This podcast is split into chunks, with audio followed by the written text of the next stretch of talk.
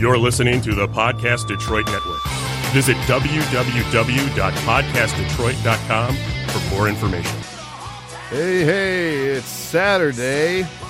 Time for American Whiner, the 100th episode of American Whiner to be exact. Thanks so much, everybody, uh, for uh, being here. It's been since May 2017 when I started doing this. Um, the first episode was fucking terrible. I had no idea what I was doing. I just apologized for an hour, and now I can get on the mic and just be happy, and I'm drinking some stuff and uh, enjoying myself. Franz Warnkamp is, in, is joining me today in studio. Came out brave the Saturday traffic. Franz, thanks for being here, man. How how are you doing? I'm good, man. Thanks for having me here on number 100. That's pretty cool. Yeah, we uh, we had to do something special, and me and you were talking about our Godzilla fandom, as Ah, we yes. tend to do, uh, you know, as we've always done, really. And uh, and I was like, that'd be a good conversation to have for the hundredth, mark the occasion. So here we are. So thanks everybody for uh, for listening. I have like I've, you know, th- it's funny. I go by my SoundCloud numbers, which I know aren't aren't always reliable. But um, like I think the most views I've ever had were like, I mean, natural views that is, were like uh,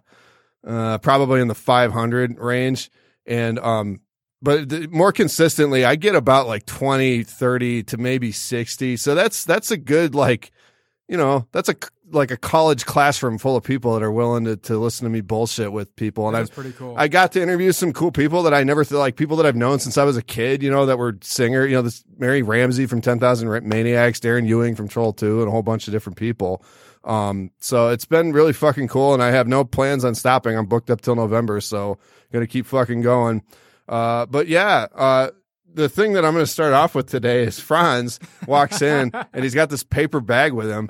And I'm like, uh, he brought something to drink. Thank you, Franz, because it is an open bar here at Podcast Detroit. And uh, so I already had a drink. But um, Franz busts out, he, he takes out the, uh, before he takes anything out, he's like, we're getting white girl wasted today. So I already knew what he had in there, but he's, he has White Claw. And I have never had White Claw. I've heard all the jokes, I've seen all the memes, but I've never fucking had it. well, you know, I figured 100 episodes, 100 sparkling calories. Is Here's that what this you. actually It is? is, it is. Oh my fucking god! Yes, mango flavored. Well, I've never had it, and so I was like, I'm gonna wait till we're on the air so I can. So here's here's here's me opening the white claw. Oh my God. It's like free advertising for them. yeah, I know. You're welcome. Whoever makes this shit. Uh, I can't see who it is. Who does make this? Probably Koch Industries, if I know. Probably. Yeah. All right, here we go. yeah, that does taste like a gin and tonic. That's right? what that. With, with mango, uh, I don't know. It's like a really light essence. gin and tonic. Yeah, yeah there you It's go. It's like a, a tonic with like a little gin in it. Yeah, I was at uh, Chatters. It's at the bar that my girlfriend used to work at, and they started bringing them to me, and I thought I was drinking gin and tonics, and I'm thinking they're sitting like, "Wow, I'm so manly. I can handle my liquor. Finally, I'm on number five of these things." And she goes, "Oh, honey, that's White Claw," and I'm like, Oh, honey, that's White Claw. How many times has that been said? That's how it's always introduced, no matter what the situation. Oh, honey, it's White Claw. "There you go." It's an advertising in the making. So, cheers. Thank you so much Of for uh, yeah, for being here. Enjoy. Um, let's fucking talk, man. Uh, before we went on there, me and you just fucking get into it. We do. You've already been on. I think this is your third time. It is. Yep. Uh, and um, you were on with Bob Keith and Kevin Jones. God Mhm. bless the both of them. I, I almost Uh, said that same thing. that, that was last January. That was episode 70. Um, and uh, then you were on uh, two years ago now. Yeah. Uh, and, and I think that was episode 13. So wow. 13, 70, 100. Um, but uh, we're going to talk about Godzilla because, uh, I mean, that is what me and you bonded over, That's basically. true, yeah, it was yeah. so funny, too. I don't know if I told this story already. I'm pretty sure I didn't on the episode that, that you were on. hmm I might have. If I did, sorry. Uh, I will. I'll. I'll blast through it. But uh, I had uh, answered an ad at Schoolcraft. It was just posted on the fucking built bulletin board, and it was for actors. And I needed a hobby. I needed something to do because I was like, it was the fall of 2000 or the spring of 2006, and I was like, I need. I need to meet more people. hmm So it was for this guy, Chad Schaefer, who Yep. lived in Novi, and I went over to his house. I did a screen test, and about like two days later, I got I was in a flower shop in South Lyon, and I got a phone call from you, and you said, "Yeah, I'm looking at making this movie. It's about monster chasers. They're like storm chasers, but blah blah blah blah." And uh, and you're like, uh, "I'll meet you at Schoolcraft tomorrow because we we both went to Schoolcraft at the time."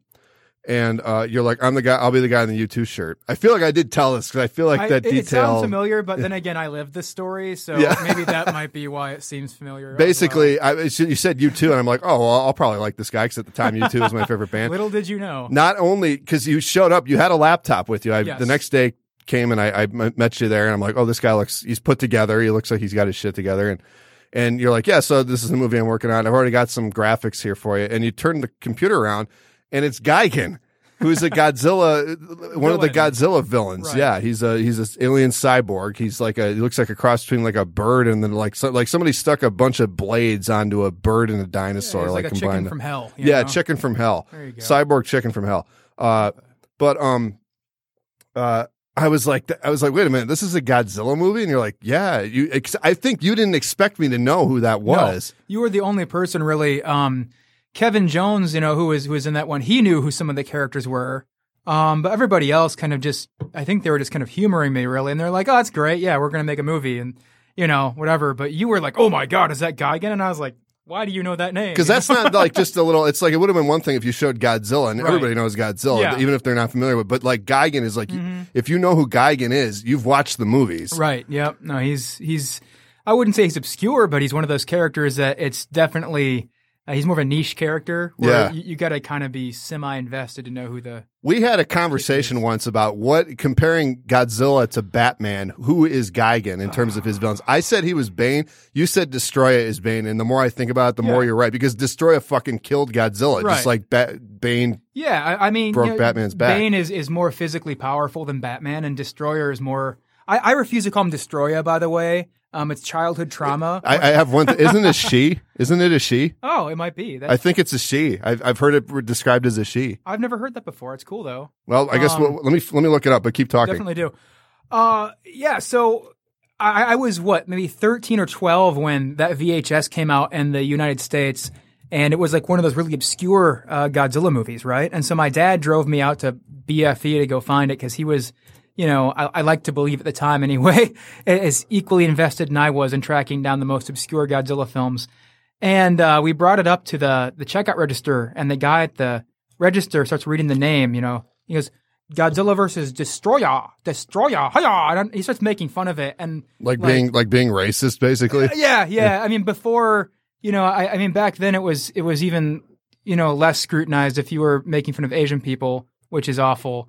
Um, but you know, he was just going full full bore with it, and both my dad and I were so offended. You know, just like oh, that son of a bitch. How old were you? I was twelve. You know, Twelve. Yeah. I mean, I I was offended because of Godzilla, not because I had any, you know, sense of social justice back then whatsoever. But we were both just like, oh, what that, that asshole, my God, you know. So it's Destroyer for me, though, the the trauma. That's what I thought it was for forever. I didn't realize that Destroya was the official name. I think it's a um, it's a branding thing. I, I think they did that because they couldn't copyright Destroyer. You know why it's Destroyer? Well, The Oxygen Destroyer. there you go. Yeah, So that's I'm looking at it right now. They do have it as a he. It, the they? the uh, Godzilla fandom wiki has Destroya as a he. So I I read that on Reddit. So never trust Reddit, Well, right? I, I think that's more interesting if it's a female. I know that's and it kind of. I have absolutely nothing to back this up, but for some reason, when I read that at the time, I was like, "Oh, that makes sense." Yeah. and then I didn't think about it more. So, but yeah, uh, so um, when was and again, if we're repeating anything that we already said, 'cause I know we talked Oh, about man. Godzilla last time, but fuck it, I don't care. This is the whole point of this episode. I've never done an episode. I I'll talk about myself first, really quick, and then I want to ask you about your first Godzilla experience. But um, for me, like it was, I was like five years old, and I was in KB Toys in the mall, and there was on the bottom row there were these like strange. It looked like a T Rex, but it didn't. You know, it had this the very the maple leaf spines and the Right. the interesting skin color, and uh. Uh, I was, I remember asking my mom, like, what is that? And mom was like, that's Godzilla. Yeah. And it was, that was it. And then when I found out, like, wait a minute, there are movies of this Right. guy, like I can watch and he's giant. And then I saw the 1956 uh, Raymond Burr Godzilla King of the Monsters, the basically the 1954 Gojira with Raymond Burr added in, which is pretty fucking seamless.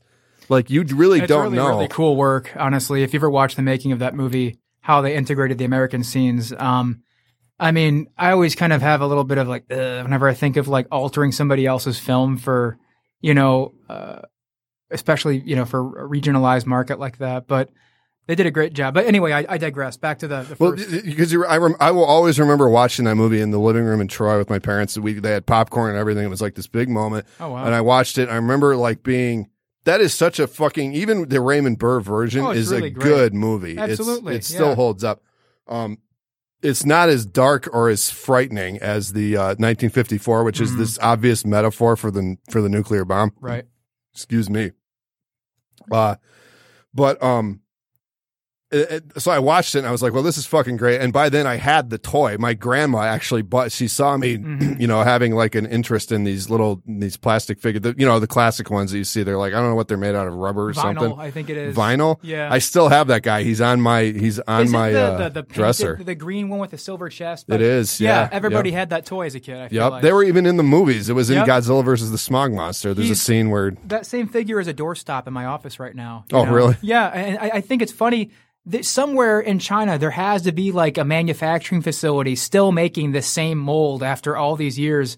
Um, they started making that one in 1984, by the way. Is is that's what it is based on. That is Yes, the it- yeah. 1984 Godzilla. and I Yeah. wish I had. Um, I owned that one when I was a kid, and sadly it got left in the trunk of a rental vehicle. Oh, But that's like a- the worst possible way to. I had a lose it. giant one. It was about three feet tall, and it had Wow. a yeah, it, it had a, a a tag on it though that was from. That's how I figured it out. That it was from the 1984 movie.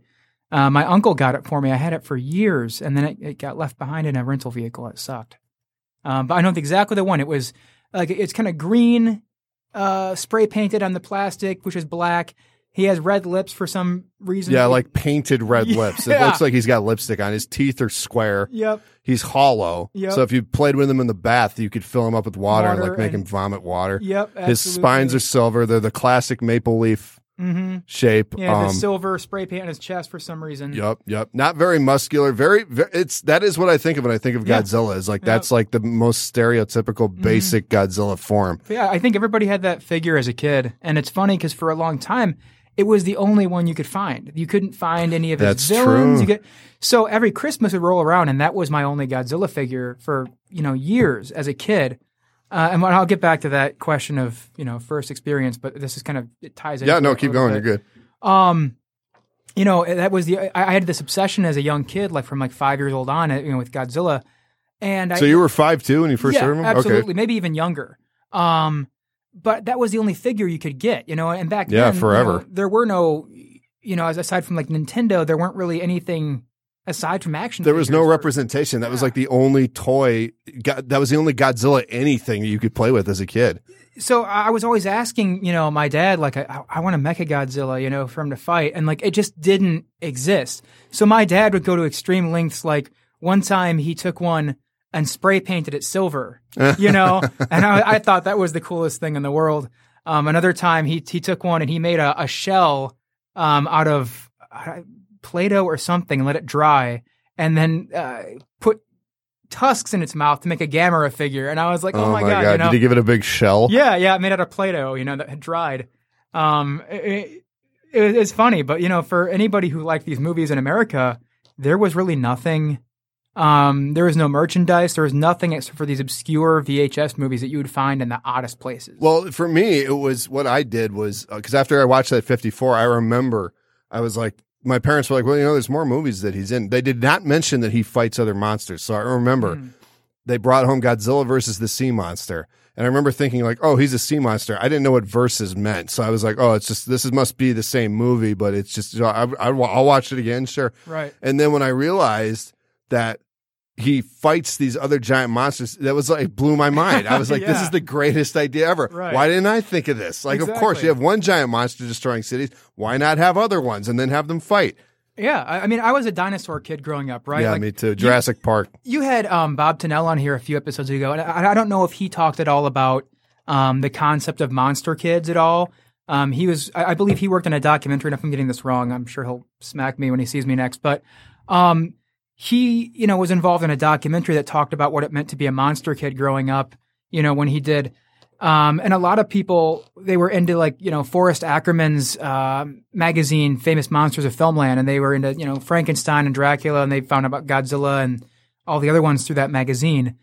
And I think that you know there's a lot of kids from our generation who were kind of monster kids also, but in a different sense. We didn't grow up on Frankenstein so much, but it was more like um, you know, well, Godzilla and um, not so much for me, but other kids really were into like Jason and you know Halloween and you know I There were many options. There were many forms that it Ab- took. absolutely. Um, but for me, so uh, I was probably four or five, and a, a big thing with myself and my dad.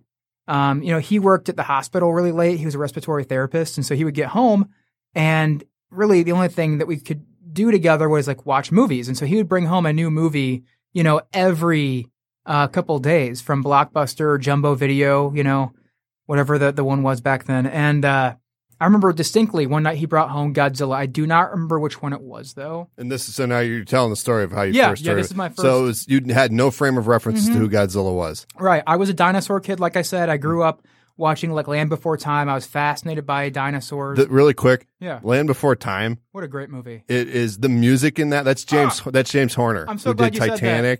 The music in that Makes me cry. is fucking overwhelming. Oh, it- it's overwhelming. I'm so glad you said that because my next sentence literally was I cannot listen to the opening theme song without bursting into tears. I can't. I can't. Me neither. I can't. I just think about my mom. Ah, like, yes. yeah. There's something so just- maternal about. Yeah, I'm so glad you said that. Wow, we were on the same page with that. That's incredible. Um, So anyway, Yeah. yeah. we're gonna bust that probably out in like the next few minutes here and like cry on air together. I know, right? yeah. Fuck it. But back back to Godzilla. Um, so my dad one night he came home really late one night. I remember this distinctly. It was at our old my childhood home, and I'd already gone to bed. And he goes, "Hey, hey, uh, you know, you got to go to bed right now, but I just want to let you know I got a movie from the, the the movie store, and it's it's this monster called Godzilla, and he's like a Tyrannosaurus, except for he breathes fire." And he beats up other monsters. And I was like, what? And he was like, yeah, we're going to watch that. and you were how old? like four or five. Oh my god. Yeah. So and this and he woke you up to tell Oh you yeah. this. Oh, that, that, my dad would always do that. He would always he would um sometimes he'd wait till I was just about to sleep and he'd kick the door in and yell and scare the shit out of me for no reason. Like, thanks, Dad. You know, uh, he was always messing with me. But um, yeah, on that particular night though, he was like, "Yeah, you know, we're gonna watch this tomorrow." And it's gonna it's gonna blow your mind. It's gonna change your life. And he had no idea. I think he kind of created his own worst nightmare a little bit because it's all I would talk about until I was like 13. But so which movie was it? I think it was Godzilla versus Mothra. I think was the first one. I that was the first one. I think so, um, because I, I I know for sure that I didn't see the black and white Godzilla with Raymond Burr in it until later, because I think that he thought maybe. I, I don't know. It's funny because he showed me a lot of black and white, like Harryhausen stuff. I saw that before I saw Godzilla. I saw, you know, King Kong and shit. Uh, King Kong. I saw that early on. I saw um, the like the- Lost World, I think, is the- another one. That's, that's one. The Seventh Voyage of Sinbad was like on constant rotation when I was a kid. Um, but yeah, that was really the introduction was Godzilla versus Mothra, and then uh, we would go to the video store together, and they had like fifteen of them, you know. And that's something that's really special, by the way, is um, it's kind of a lost thing. These these beautiful um, VHS cover box art. art. Yeah, Yeah. with the Oh, art yeah. on it. It was the same thing for me. I remember because it was my grandpa, Mm-hmm. my dad's dad, Poppy is what we call him, uh, who he found out I was interested in this. And so he would start making tapes of these things. He would tape them hmm for me. And we would go to Blockbuster. I remember the first, well, not the first time, but I remember going and just being mesmerized by these covers Yeah. and all the different monsters that he had that Godzilla would fight. And I remember the first time I saw Gigan and being like, how the fuck is Godzilla going to beat this thing? He Yeah. shoots lasers out of his forehead. Everything about him is sharp. And Godzilla's just got the spines on his back to protect him. That's it. Like he's going to get ripped the too. fuck I apart. remember the first time I saw that one. It's funny. Like every one of these movies, I have a memory associated with the first time I saw it. You know, But for me, like Gigan was like Gigan made Godzilla bleed. Like Yeah. he was the only one where they have that. I think they use the same shot in Godzilla and Megalon and Gigan. Yeah. But he like flies over him and he and he slices his shoulder open. yeah, it was pretty shocking. Yeah. as a kid. And it's this Um, gout of blood. It was pretty. I mean, for I mean, it's it looks fake as hell now, but like as a kid, it was like, wow, that's a lot of fucking blood. he, he Like, does it to Anguirus too, in the same thing. that's right. Yeah, he fucking takes the because he's got scythes for hands. he's got a buzzsaw on his belly, and it, it's like Anguirus. For anybody who doesn't know, is like this squatty, four-legged ankylosaurus, and he's he was Godzilla's first enemy, but later on he's his best little buddy. But he's kind of dumb. He's like he's kind of like a French bulldog, right? Like he's kind of stupid. And so there's a part where like they're fighting this hopeless battle of the, against the cyborg chicken from hell, and uh, there's this buzzsaw on Gigan's belly and it begins to rotate ominously. And you see poor Anguirus and he's looking at it and you're thinking, oh no, don't run into it. And then he runs right into it, of course, and it slices his face in two and blood sprays everywhere. And you as a then- child, you're like, no. Yeah, well, yeah, and then Gigan like grabs him with Oh, one, yeah. he hooks one side, and then he's freaking beating on his Oh, face yeah. with the. Other. It was like it was pretty fucking. As a kid, again, you watch this shit as an adult, and you're like, this is Yeah. this is for kids, Right. you know. But as a kid, it, it's it's amazing how you look back and things just seem more real, you know. Oh, you want to talk about traumatizing? I mean, uh, Gamera is even more obscure than Godzilla, but there's one of those where Gamera, who by the way is a big friendly turtle, fights this monster with a, a knife for a head. Giron, And oh yeah, and there's this whole sequence. It lasts for like a fucking a, a minute long. You can Um, swear it's the I internet. Yeah, I, I just feel bad. We're, we're talking about. He Godzilla said fucking and then like put his hand over his mouth, like oh oh my goodness, like Well, you know, we're talking about like Godzilla. It's for kids, and I'm like fucking. yeah, but- whatever. Um, yeah, there's a part. It's like a minute long where this thing is like slamming its head um into the broadside of his shell, and blood is just geysering all over, and it's just like Jesus Christ. I remember watching that as a kid and thinking, this poor turtle, you know? Yeah, it was. I mean, uh, Gamera is a whole other story, man. I, I remember finding out about Gamera and being like, I thought it was a joke. Like, do we need another Godzilla? You know? But again, it was the same thing. It was it was in Blockbuster. You'd have the VHS covers, and since Gamera, Godzilla, Gamera was in the same the G's. You Yep. know, uh, and you just it was just fascinating to go through and pick up these VHS covers and look at them. Um, Yeah. And so yeah, but so for you, um, let's talk about the toys really quick. Let's Sure, go back to yeah, that oh, because yeah, you said forever there was only the plastic, Right. the vinyl Godzilla figure. Yep. Where were you when you found out that the uh, I think it was Hasbro Mm-hmm. was making them? It's Trendmasters. It's Trendmasters. Oh, okay, yeah. So I remember this distinctly. So uh, it had to be like sometime in 1997, 96. So it was a there. while because they were making them in like 93, 94. 'cause What was it? That it was it was because I mean if you think it was that the the I always get them mixed up. It's not Heisei. What's that? Showa? Heisei?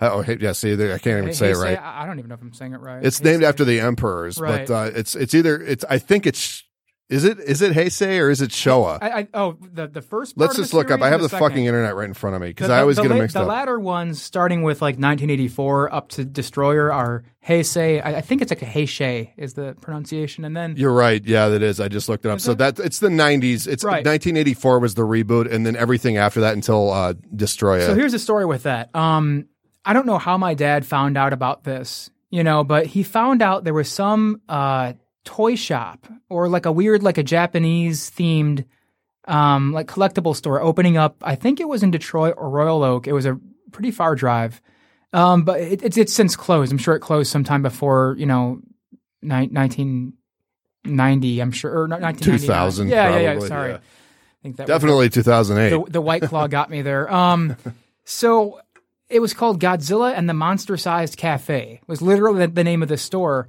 And we went up there. My dad's like, "Yeah, I heard they have Godzilla stuff." And I was like, "Wow!" And sure enough, oh my god! well, you're they- probably thinking like the plastic, the vinyl Yeah. type stuff, right? No, no, they had they had like tons of imports straight from Japan, and I was like, "Oh my god!" Like what? I mean, they had these really mean ass looking Godzillas that I never saw before. I know that's the thing. It was know? like because at the point I remember when I found out it was Godzilla versus Biollante. Yeah. At that point, you, there was the Showa era, which was the ones from like the the 1954 until like 1970. It was Terror of Mechagodzilla, which was I want to say ni- 78 maybe. Seventy five. Those are the seriously cheesy ones. Those are the ones that they just kept getting cheesier. 84 made him dark again, Yep. and that he stayed dark for the whole series. Yeah, for the most part, it, it had some pretty ridiculous stuff towards uh, towards the end there, but the, especially the first two, Godzilla '84 or the Return of Godzilla, and then uh, Godzilla versus Biollante. Those are really cool movies. They And- are, and, yeah. Uh, the special effects even hold up for the time. Uh, but anyway, so we went to the store and they had all of these Japanese import toys. And what my dad wasn't bargaining for is that these things started at like $90. And he was like, oh shit, what have I done? but then there in the corner were a few of these Trendmasters action figures. And they had like American branding in the box. And, you know, everything was in English and they were like 12 bucks and he was, you know, "Phew, thank God, you know. Um, but that's when I found out, whoa, you know, like there's actually like Godzilla action figures the same way that there are Batman action figures. They figured it out Yeah. basically. Because I remember watching those movies and being like, even as a kid, being like, why did they not make toys of this Right. shit? It make, would make perfect sense. but what was weird about it was that I was still in the dark, right? This is pre-internet or like early internet at least. So all of his villains um, looked really different and arguably much, much cooler. Yeah, was they had what? updated designs. Yeah, I was like, what? What in the hell? Why do they look so different? You know. And then Q, I don't know, maybe three or four weeks later, I was staying at my grandparents' house because my my my parents worked at the hospital, both of them, um, and so I was kind of left at my grandma's a lot, which was actually great. Um, and my uncle, who always gave me a hard time growing up about my love for Godzilla, one day he goes, "Hey, there's a Godzilla movie on TV. It's called Godzilla versus Biollante," and I was like, "Shut up, Michael. There's no such Godzilla movie." Yeah, you made that shit up. Biollante. They all end in either on or uh. Exactly. like you don't know your shit, you know. And at this time, I was like doing the super autismo thing of walking around with a uh, a briefcase full of Godzilla movies wherever I went. Yeah, That's awesome. It's no. not. Me and you would have been friends if we'd have met even Oh, as yeah. children. Absolutely. There's no question about that. But um, I, I was convinced that I had the whole collection with me uh, at all times, as a matter of fact. And so, you know, there was really no, you know, slipping one past me. He's like, well, okay, whatever. But it says Godzilla versus Biollante right here. And I was like, shut up, Michael. It doesn't exist. And he's like, whatever. And he puts it on. And at first, like, I'm thinking, well, this, well, there are Japanese people in this. like, what is this? You know, I, I, don't recognize this, but it, it was very serious. So I was like, eh. Do you remember the part it was at? Just out of curiosity. Oh yeah, it, it was about maybe ten minutes before he comes out of the volcano. Mm-hmm. And you have to understand too that as a kid, you know, Godzilla 1984, it ends with him falling into this volcano and going. "Arr!" It's really sad. You, You know? see him falling. Like it actually is a pretty convincing shot. Yeah. Like in terms of special effects. It's it's really it's really emotional. He makes this horrible scream, and you think that's it. That's how he dies. You know. So this movie picks up with him coming out of the damn volcano, and I was like, "What the hell is this?" And I was just glued to the screen. You know, he comes marching out of the volcano. because he looked modern too. Oh, he looked much Yeah. better, much better. Like like it- to my, I had to be like ten or eleven at this point. To my ten year old self, he looked real for the first Yeah, time ever. yeah. I was like, "Holy crap!" You know what I would compare that to? That era of Godzilla 84 and Biollante Mm-hmm. for me is like Batman animated series Batman. That will always be him. That's like the definitive Yep. version. I agree. I think that's always the version that people are going to think of as the Heisei uh, version. Uh, but my, my my childhood self, I was so overloaded with just like, oh my god, it's a new Godzilla. It looks real. And my uncle of all people, who did nothing but make fun of my love for Godzilla growing up, he just relentlessly wrote it. He was the one. I, mean, I just I, I passed out pretty much, and I woke up in time for the final battle. And I mean, you've never seen Godzilla get brutalized like this, right? This thing is bigger than him. It's it's uh, sticking, you know, spear tip tentacles through his shoulder and almost eating him. I mean, it was just like Yeah, that was a pretty gory battle too, in terms of it, before Gigan Bio, because it was it's like this green slime that's Oh, getting shot man. over. Biollante, by the way, is like this giant plant monster It's a it's a clone of a plant and Godzilla mixed together. So it's a plant Godzilla that's with the spirit of the scientist's daughter, like possessing it or something. only in these movies can you get away with with a, a, a three way clone in the eighties. yeah, this was eighty nine, wasn't it? Was that? Um, It was, yeah.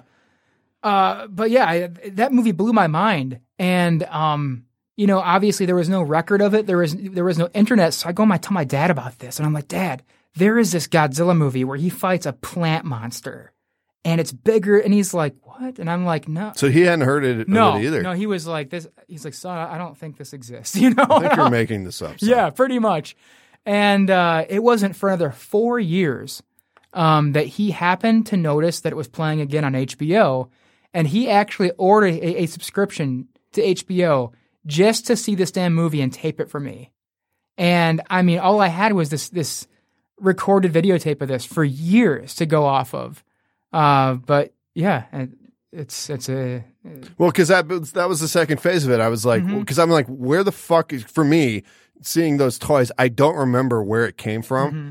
But I had, I remember the tiny ones because there were two versions. There Yep. were the little action figure like GI Joe ones, Yep. and then there were bigger ones Much that were bigger. almost the size of the vinyl Godzilla. and it was all of them. It was Mecha Godzilla, Rodan, Mothra. I remember Mothra. Mothra was in Godzilla versus the Sea Monster, so Yeah. that was a great movie to introduce me to the whole monster. At the time, it was I don't. They didn't call it the MonsterVerse. It's what they call the American version. I don't remember what they called it, but the Godzilla universe, I don't think they called it anything. You know, they just kind of kaiju. Yeah, They didn't know just- what they were doing. Really, they were just making movies. You know. Um, but uh, so I don't remember where I got it from. I think I may have gotten something for Christmas, but I had Mothra, and I was Mm-hmm. like, wait a minute, they fucking started making action fit like they Yeah. actually did it. And and uh and then that is what led to me because I I think it was Biollante I saw Mm-hmm. on the back of this giant box which I carried everywhere with me that had all the illustrations of the giant Yep, monsters yep, on I remember it. that. And I, it was Battra and Biollante and all the villains from the Heisei or so you era. arrived at phase two. So the first phase of these action figures, um, they only had the classic monsters, um, and a couple of them looked new. You know what I mean? So it was kind of like, oh, why do these look different? That, that there was no real clue. It was like '90s versions, basically. Yeah, you, you had no. They, they were actually they literally were the '90s movies versions, but you had no way of knowing because those movies weren't released here when you were that age. The second wave, it sounds like that you got on board with. Um, they were releasing toys once again of characters you've never heard of, like they're a space Godzilla, and I was like, who the hell is exactly. that? Yeah. Here's where it gets really cool. Well, not cool, like mean. They did these advertisements for the toys for the second wave of them. They called them Godzilla Wars, and they would put this picture of Godzilla fighting Space Godzilla, and it looked badass. I mean, just so cool. Um, and they would put coming this summer under it. So for like a whole year, I was You thought there was a movie coming out. I did. Yeah. I thought like, oh my god, Godzilla Wars is coming out here, and it's gonna look amazing. It's gonna have the It's going to look real. Oh yeah. And you know, they even would put clips from these 90s movies in the commercials and you thought, "Oh my god, like this is it." And so leading up to that 1998 Godzilla movie, the whole time I thought it was that. Oh no! Because I Oh, was going to yeah. say I was oh, going to say let's talk about '98 Godzilla. Oh my god. But before we do, really quick, because you Yeah, said yeah, like yeah. the first time Godzilla looked real to you. Yes. For me, it was it was a, it must have been one of those commercials. Yep. Because I remember it was this little clip of Godzilla versus Space Godzilla. yes, and, and- he, he jumps down on, on on his shoulders from a building. I don't remember that. I just remember they're like confronting themselves in this really each other in this really dark city. Yeah. And Godzilla is just kind of like staring, death staring at him, and he, he just shoots atomic breath, which Yep. that's my favorite version of his atomic breath is the is that era, Mm-hmm. just that p- perfect blue beam coming out of his mouth. Uh, it uh, and he just shoots it out, and like you said, it was like for just in that little clip, it was literally a couple seconds. He That looked the one. real. Yep. And that would have been like 96, 97. I was 10 or 11. Um, But the Roland Emmerich Godzilla, which is now referred to as Zilla, uh, came out in 98. And I remember where I first heard of that was my, I was at my grandparents' house and my parents had gone to see some movie. And uh, they said, yeah, so we saw a movie trailer for something. And they were telling me, they're like, yeah, it's these kids and they're in a museum and they go up and they see a, uh, a, a T-Rex skeleton. And the you know the the teacher or whatever is telling them about the skeleton. All of a sudden, this my mom, she's like, and all of a sudden, this giant foot comes down and crushes the skeleton. Yeah. and it says, "Guess who's coming to town?" And and I'm like, I was like vibrating Yeah, with you know excitement at this point. I'm like, I've one of no fucking way. I was fucking insane. I would catch any trailer. I remember the first one I saw was the one with the fisherman where Yeah. he's, he's he's chasing him oh on the my, dock. The best movie trailers probably of all time, in my opinion. Those were really They well were- done. They were great. Um, but uh, we'll get to what happened when the movie came Oh, out. man. What? Where did you first hear of it? So I again I, I I know the time and place. I was seeing um the Lost World. I had no The Lost World Jurassic Park. yes, I had Oh, no man. idea that this movie was coming. Um, aside from these toys, but by now the toys had been out for three years, and it was like, well, like nothing happened, you know. And so you're just waiting for something, and I guess I figured like, well, you know, maybe it was just toys by this point. And so I'm sitting there seeing the Lost World. I'm with my my dad and uh, his his friend Steve Wilson. Hey, Steve. Um, we were at the Not porcupine tree, Steve. no, Wilson. no, Okay, no, I'm no. Like, God damn. Wouldn't that be cool? Yeah. Not not to diminish the Steve Wilson, but anyway, um, we were at the Quo Vadis Theater, which has since been torn down. We were seeing Lost World at a matinee show, and I remember um, the preview coming on for it. And I remember Steve uh, going, "Oh, they're already making another Jurassic Park, huh? Oh, okay." And and I, I really didn't know what this was. That's what it was supposed to be. That that's Yeah. what it, they were trying to fool you into thinking. Exactly. And so I, I thought, wow, all right, a Jurassic Park 3. Oh, that's so cool. And then right when that foot came down, I knew what it was. and I jumped out of my seat and started like putting my fists in the air and screaming, "Yes, yes, yes!" And my dad, I'll, I'll never forget this. A big heavy hand claps my shoulder. He goes, "Sit the fuck down." the fact that the foot looked like a T Rex foot didn't you didn't register that It did because they, they showed more of the feet and a, you know following shot. I'm pretty sure because it didn't look. That was the first thing I know. I was thinking of my toy. I'm like, that doesn't look like my right. toy. No, I it, Which it- it okay, but it did register to me, um, but it didn't bother me because I, I knew like intrinsically like that's more realistic and and that's where they have to go with it. But yeah, I, I definitely was like, you know, my my head was full of ideas. Like I came home and I told my mom about it, and I thought like I maybe maybe he looks like a dinosaur at the beginning because they're gonna drop a nuclear bomb on him in the middle of the movie, and so he hasn't mutated yet. Ah, that's, that's got to be it, you know. And little did I know, it's because it was completely and utterly misguided as a film. yeah, absolutely. And I remember reading like the first time I saw him, I had the junior novelization or Mm-hmm. some book on the thing, and it was right before it came out. And I remember there's that it was a production like um what do you call it like a concept art of him swimming, Yeah. and there's a submarine. Yep. And I was like, that looks like, for me, the first thing I thought was, that looks like Godzilla if the guy who designed Alien designed yeah, Godzilla. he looked a lot like Alien in that. Um, I remember the first time I saw him as well in that movie. Um, and I was at Target with my grandma. She was buying something from Target, and I was like, I'm going to go wander down the toy aisle because that's what I did as a, a kid. And I never expected to see him, you know, the design that early because it was like super like locked down. You know, it, was a mystery. yeah. And Target started stocking the toys earlier, earlier and I, I turned a corner, and there it was. And you probably weren't like, at first you're like, wait a minute. Yeah. Like, Oh yeah. I- this must I be the monster he fights. Right. I, I was I was really bothered because they um at this point the internet was a thing. And in fact, this movie was almost kind of like a little bit of my intro to the internet, right? Because I mean, that was the first time you were searching, um, you know, Alta Vista or Dogpile or Google, you know, Godzilla 1998 appearance. You know, you're trying to find any little scrap of detail you can, and they were just airtight about it. And so then, uh, I, I'm, I'm with my grandma at Target, and I turn the corner, and this is probably about three weeks before the movie came out. This is like And- April 98 then. Yeah. Yeah, yeah, just um just there he is. Just no drum roll, no fanfare, just sitting there and it happened dun, to dun, dun, dun, be, you know, it, it was just in particular the toy it was too. Admittedly there were some really cool looking toys of this design of Godzilla, but this is not one of them. Mm-hmm. This one was brown, it was misshapen and covered in warts. Was this the one where you like did something? He had a button on his On his side. back, yeah, I had that toy. Yeah, Yeah, it, that, it was yeah. it was particularly. He would ugly. roar. You'd push the button and he'd roar. Yeah, and his foot would stomp. Yeah, this one was particularly ugly. You know, the other ones were at least sleek and cool. This one was just like just filthy looking. Well, I, I remember that that advertisement to that movie. Like they had the billboards where they say like his foot is the size of a bus. You know, Yeah. his billboard, this his head is the size of this this billboard. Yeah. and you're picturing classic Godzilla Yeah. in your head, and you're like, "Fuck yeah, it's the size of a bus." and uh, and the, the people that made Independence Day were doing it. I'd Oh, seen yeah. Independence Day. It was one of the few movies like PG-13 movies that I was allowed to see as a kid. And Oh, man. and that uh, movie blew my mind too, and that's another reason why I was convinced that Godzilla Wars was the movie coming out because Trendmasters, who made those figures, because you know I had to like absorb every bit of information like a little sponge back then. They made the toys for Independence Day, so I thought, oh yeah, it makes sense. You know, Mm-hmm, that's how they would know.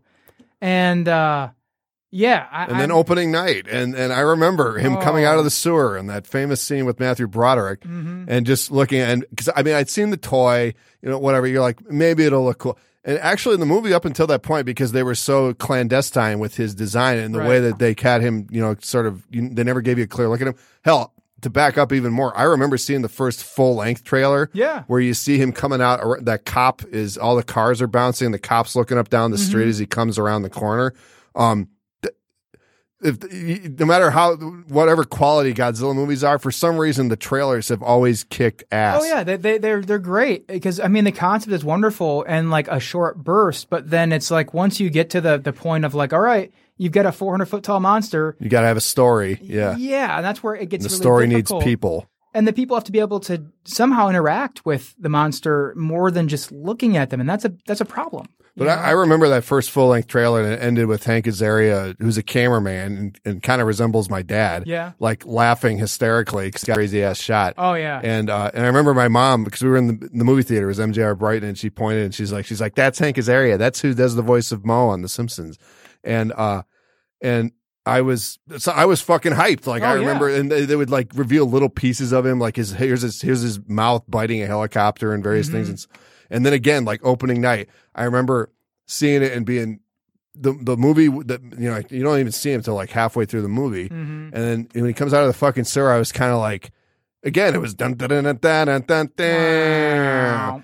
and Yeah. and I was like, okay, well, we'll see what he does. And then by the end of it, I was like, I think that kind of sucked. Yeah. I, I, I want to say that was my first experience in a movie theater um, of experiencing letdown on a on a tremendous level that I didn't understand. Um, I, I mean, I didn't hate the movie until about midway through, um, right about the moment when the submarines uh, knock him out underwater. That's when like my radar started going like, wait a minute, like submarines don't knock out Godzilla. What the fuck? And then I think it's two scenes later, they're like, and he's pregnant, and it's like, what? Yeah, No. dude, I remember seeing because I would again like as a kid, and, and this is before the internet, but I would read, I would go into the whenever I went to the store, check the movie magazines. Yeah. What is do they are they promoting anything? I remember seeing this Yep. like little sidebar article, and it said "Beast of Burden," and it said Godzilla, the new Godzilla will exa- will exhibit some strange sexual. I remember the word sexual because it the word when you're ten, I- the word sexual I- tends to stand an out. I remember this too. My, It was my- Entertainment Weekly, Yeah, yeah. it sure was. My dad brought me a copy of that magazine, and I remember this is this is interesting because he was telling me about this. And he got, and he, he mentioned something about Baby Godzilla, and he could see my expression like soured instantly, and I was like, "What?" And he's like, "Well, well, don't worry. That they say that they come out of the eggs and they kill everybody immediately." And I was like, Well, that's the thing. I was uh. like, I was like, what the hell does this mean? Like, Yeah. I, I've never used I, the words Godzilla and sexual had never had close proximity in my life you know, at that and, point. and they still haven't to this day. In fact, Well- quite the opposite. well, well, with the the version you're working on, you know, the, which we won't we won't go into, but you know, we'll see, right? right, you never know. there, there's a connection there. But anyway, um, Um, yeah. The, so I, I was I already kind of knew there was some weird thing, and then the second half of the movie, I was like, I remember thinking like they're trying to make this into Jurassic Park. That's what they're trying to do. Uh, yeah, pr- pretty much right when they got into that, I knew something had gone wrong. Um, you know, he should not. I mean, look, Godzilla. i it's pretty simple, and it- it's like a gin and tonic, right? It's a few basic elements to make this wonderful drink. It's not hard. It's it Yeah. shouldn't. Well, yeah, it shouldn't be hard, but you shouldn't find be, yeah. you, you go to a lot of different places, and, and somehow they cannot make this drink appropriately. You know, he he comes to town. Um, he's not intimidated by the military. He fucks shit up. He destroys things intentionally, or at least on screen. That's a good start. He does none of these things in the '90s movie. Instead, he comes to town. He runs the military, gets pregnant, and dies. Like Yeah. what the fuck? You know, like these are all the things he's not supposed to do. Does he breathe fire? No. You know, like what is this? Yeah, so I remember the moment when I it was it was raining out like it is for most of the movie Mm-hmm. in '98, uh, and it was like a couple months later, and I remember thinking to myself, I don't like this movie. Like I just I don't like it. It just doesn't seem like Godzilla. And then you know Godzilla 2000 came out a couple years because Toho saw that and they're like, okay, yeah, give give it back to us. Mm-hmm. We'll keep. We got to do another freaking reboot here. And then they did it. And I remember Rob Zombie's Super Beast played in the trailer. That too. Uh, and that was, I was like, okay, it's, it's different, but it's him again. Yeah. It's, and I, I actually have never, to this day, I've never seen any of those, any of the 2000s, the Millennium series. Oh, we should we should definitely hang out and watch those. They're not great, but they have moments that are really cool. Um, I've seen pieces of them. I've never sat down and watched any single one of them. Cause I think there's like four or five, aren't There, there? yeah, there, there's several of them, and all of them have different um, different strong points and different weak points. Um, they're they're worth looking at. Tokyo SOS, um, in particular, is cool because they really got the effects nailed for that one.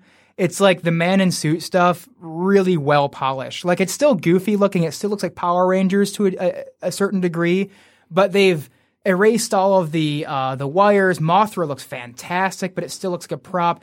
It's like the, the, the it's really the, the nadir of the um of the practical suit Godzillas. You're never going to see one like that again. What That- year was that then? 2004, I think. Or, Wasn't that Final Wars? I thought Final Wars was 04. Because 04 actually was, because 04 was. I think 05 was Final Wars because I I went to Japan Let's look right before Final Wars came out, and I saw the trailer for the first time in Japan, and I was like, "Oh my god!" You know, Let's find out. Let's good. find out.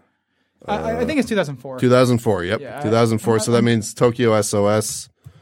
Tokyo shit SOS Mm-hmm. would be 2003. Yep. So and that's with Moguera or whatever the fuck. No, no, it's it's it's Mecha Oh no, that was Space Godzilla. Was Moguera. Yep, Yeah. that was. If you want to look at a goofy one, that one gets goofy. But yeah, that that one, uh, the 2004 one, is a it's a sequel to the 64 Godzilla versus Mothra, and it just happens to have Mechagodzilla in it as well. Um. really so well done. anyway, uh, so then nothing for a, actually what happened was two years after Final Wars was released, I met you. Yeah. And and mm-hmm. so time goes on. And then in about 2012, summer 2012, I realized that I hear Legendary is going to be doing another reboot. There's this fucking awesome concept trailer. I read the That descriptions of it and I was like, this is how it should be done. Yes, I remember that. Time too. goes by, fall 2013, that trailer leaks. It remains that that it was a Comic Con trailer. It was a proof of concept, basically. That Gareth that it was it featured the uh, famous J. Allen Oppenheimer Mm-hmm. quotes about how uh, about when, after people had seen the, the Trinity Trinity test, Yeah. the first nuclear bomb, we knew the world would not be the same. Blah blah blah blah. I felt really cool seeing this. By the way, we had an assignment when I was in film school, um, uh, and, and I just dug it up. I wish I would have brought it with me. Uh, we had an assignment to make a movie trailer when I was in film school, and I swear to God, my trailer was like beat for beat the same thing. Like, no, fucking wasn't. oh yeah, it was. With the like shots of destruction and then and then cut to black and then it no, no, no, no, no, no. With with the Oppenheimer quote and, and Oh, everything. that, know, yeah. it was the same quote, the same timing, the same pace, and uh, it was just like it was really cool because I, I felt like I had tapped into something there. Well, you know what's funny about that is is the and again I'm gonna fucking out myself as a white suburbanite kid, but Hmm. uh, the Linkin Park album "A Thousand Suns," which you showed me, uh, had that I'm same quote. for like putting bad taste on everybody. well, no, that's that's probably their best album in my opinion, as I far as. Linkin Park goes. Which is, you know, I mean, you can you can gauge that as you however you want. I, but I think years from now that just not to divert too far, but I really do think that when people take a step back and they start looking at our generation's music as like oldies, they're going to stand out as one of the oh, definitely, no it, Chester Bennington. Yeah. Again, and this will be the last thing on it, but like in terms of his vocal, uh, just in terms of ability, Oh, there was really he didn't really have uh, uh, uh, anybody who paralleled him. no, no. He, he the was, fact that he could fucking scream the way he did, there was no technique to that. He was just screaming. there's nobody who can do it today. No, Right. there isn't. It's he was a one. He was a once in a in a in a lifetime type type talent. And I I, would and I compare him to Chris Cornell, really. I, Yeah, you know, I think yeah. that's a, a good comparison. Um. So anyway, but Yep. uh, uh, it's 2012. Um, and so it's things start happening, right? It's like you hear, you know, there's this okay, this indie director who'd already done kind of a low budget monster film has been hired. Yep. The cast was Stellar. fucking incredible. Brian Oh, Cranston man. coming off of Breaking Bad, the biggest show on television, chose as his first movie project Godzilla. I mean- I was picturing this brilliant, it, basically what Mad Max Fury Road became. I thought Godzilla 2014 was going to be. That's Right. what I was picturing. Yeah, no, I, I- I had told some people that I was hanging out with, like, I sense Oscar yeah. Oscar potential for this. this film. is it. This is Yeah. how it's gonna. He's going to. It's gonna. The way that I I couldn't watch Jurassic Park as a kid because I I did, but like it was it was too scary. It was just it was too real. People getting eaten, giant. It was just real. Yeah, I- and this was I- I gonna be Godzilla. be- yeah, I like this this hard ass reboot. You know the way that that we'd always been talking about, and I think for everybody who grew up as a fan of this stuff, you know, it, it's it's a goofy thing to like. You know, it, it's something that you get teased for a little bit. You know, it, it's never taken seriously. So you know, you grow up with all this stuff, and and you're seeing one by one, you're seeing like all these Marvel movies and Batman. They're all getting the serious treatment, and it's great. and they're good. Yeah, Yeah. they're really good. And so you're thinking like, well, fuck, like it's time for my thing, right? Like here it comes. Like everybody, I remember this distinctly when Iron Man was coming out. I remember the people on the forums. Oh god, the people in the forums.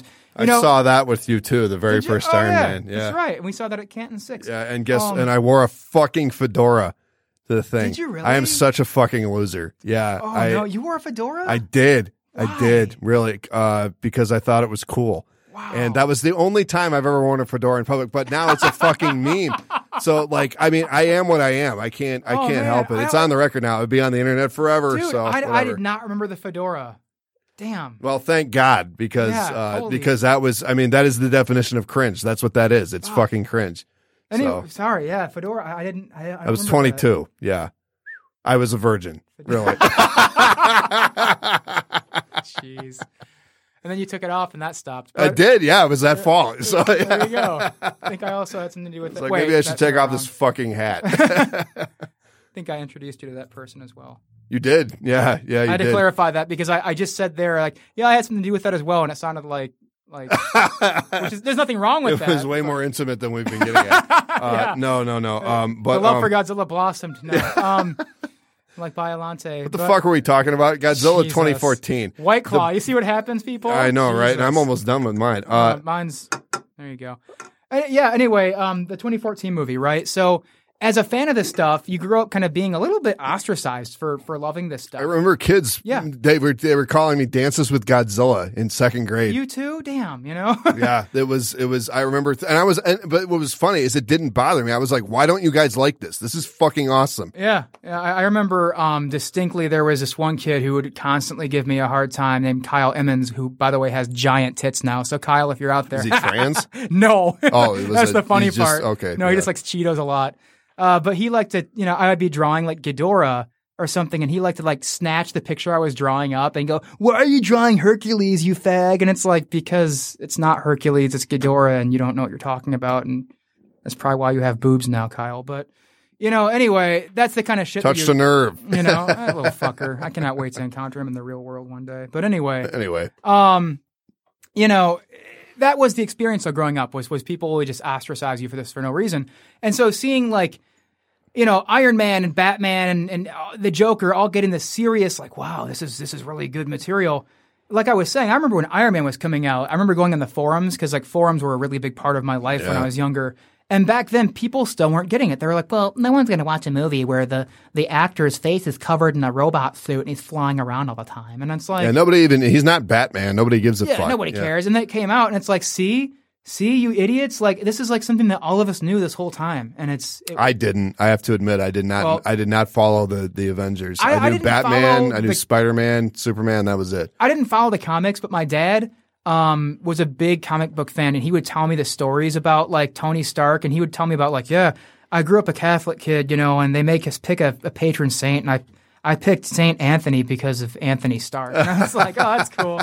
So Who is I, Saint Anthony? What was his? I'm gonna look him up. Keep going. Keep Uh, talking. The Feast of Saint uh, Saint uh, Saint Antonio. I, I want to say, is that maybe the Feast of Seven Fishes that that Bob's movie is about? if it is, then that's some seriously like serendipitous That's shit. interesting. Yeah, I think Uh, it might be. I think I think uh, Saint Anthony of Padua. yeah. I'm probably pronouncing that So, wrong too. I, I, want to say Portuguese Catholic. I want to say that there's a, a feast of Saint Anthony, and I think that's it's something about him providing fish to people. But anyway, um, where was I going with that?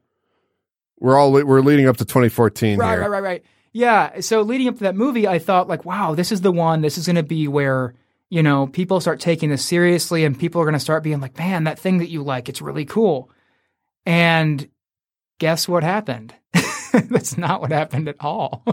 Well, th- that that was, I, and I remember even telling myself like at the time because I was like, I'm not going to get excited for it this time. But then that Comic Con trailer leaked in the fall of 2013, and I remember I was Would you not be excited for that movie? I saw it and I was like, this is that shot of the train, the crushed train while all the bodies lying. Bodies, yeah, It was like this is uh, this is going to be rated R. Yeah. like, it's going to have to be. Yeah. And uh, and then you know, time went on, and that I remember thinking with that very first trailer with David Strathairn, I remember thinking to myself, this dialogue is weak.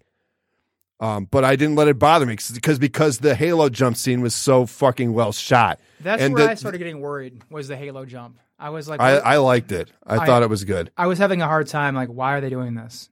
Like, it it started making me think. Like, if you, because I'm very in my head, like as a filmmaker kind of person, and I am when I first saw, that, And that's what you do for a living. So Right. yeah, it's not like you're jerking yourself off. When I saw that trailer and then in the Halo thing, there was so much a- a- around the Halo jump. My first gut reaction was, you know, you shouldn't have to resort to weird shit like this. Like, there's enough cool stuff in this. What is this? I, I liked it because I remember watching them fall down through the clouds, and I said he's gonna see, he's gonna they're gonna be jumping into this bombed out city, and he's Yeah. gonna see Godzilla, and and and sure enough, that's exactly what happened.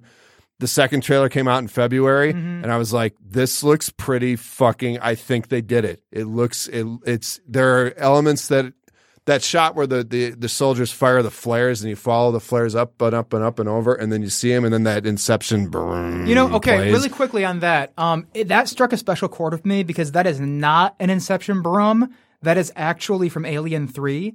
oh, David Fincher. I, I had a huge obsession in college with Alien 3.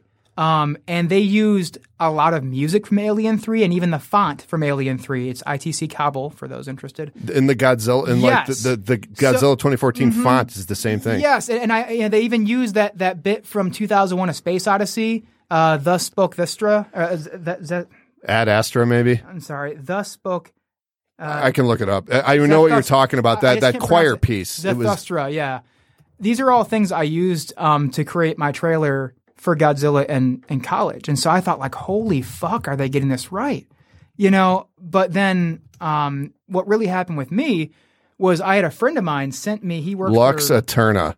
is that the one? I think it is. I thought yeah. it was Thus Spoke Zarathustra is, is actually the track. let's see. Let's let's see here. I'm gonna keep looking. Keep talking. Anyway, um, you know, I, I had a buddy of mine. He was working for Legendary Pictures at the time, and he sent me on December 24th. Um, it was actually like a, a little while after my like, like a really big breakup that I had gone through, right? Um, and I was like in like the doldrums of depression, and I was just like, nothing can make me happy.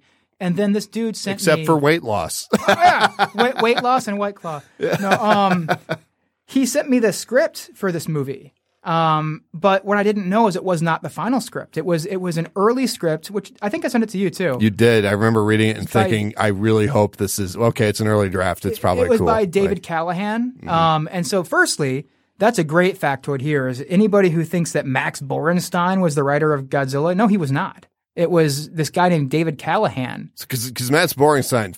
I mean, with all due respect, I doubt he'll ever hear this, but he fucking sucks. I'm sorry. Like it, I, I, that's one of those things where it's like, who did he know that where he got this job? It was a way Nothing more, personal, but just in terms of quality, like It was a way more Christ. Mm-hmm. interesting draft. You know what I mean? There was I remember you sending me because you were reading it, yeah. and you said, "Oh my god, it opens with them nuking him and he lives," and I was like, "That is fucking perfect." Yeah.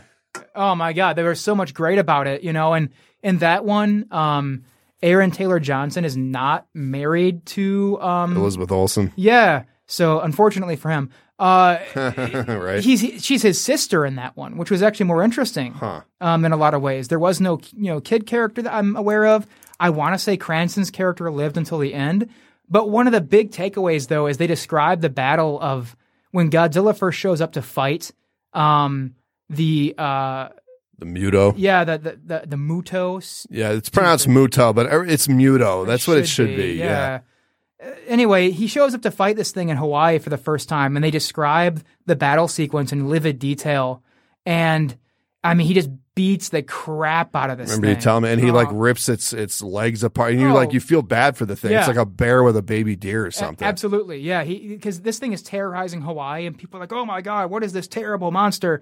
And then Godzilla shows up, and he's just clobbering it, like he's stomping on it. He's full of hatred for it. He bathes it in fire just to just Nuclear hellfire. He's just- got his foot on it. He pins it with its foot, and he Oh, yeah. fucking blasts it. Oh, even more so, he beats it to death, crushes it up, and then when it's it's dead, then he bathes it in fire just because. And it's like, whoa, you know what I mean? This was in that script. Yeah, yeah. I, I I have to track it down and give it to you. It's really good. Um, he he bathes it in fire and then leaves its corpse, leaves it there.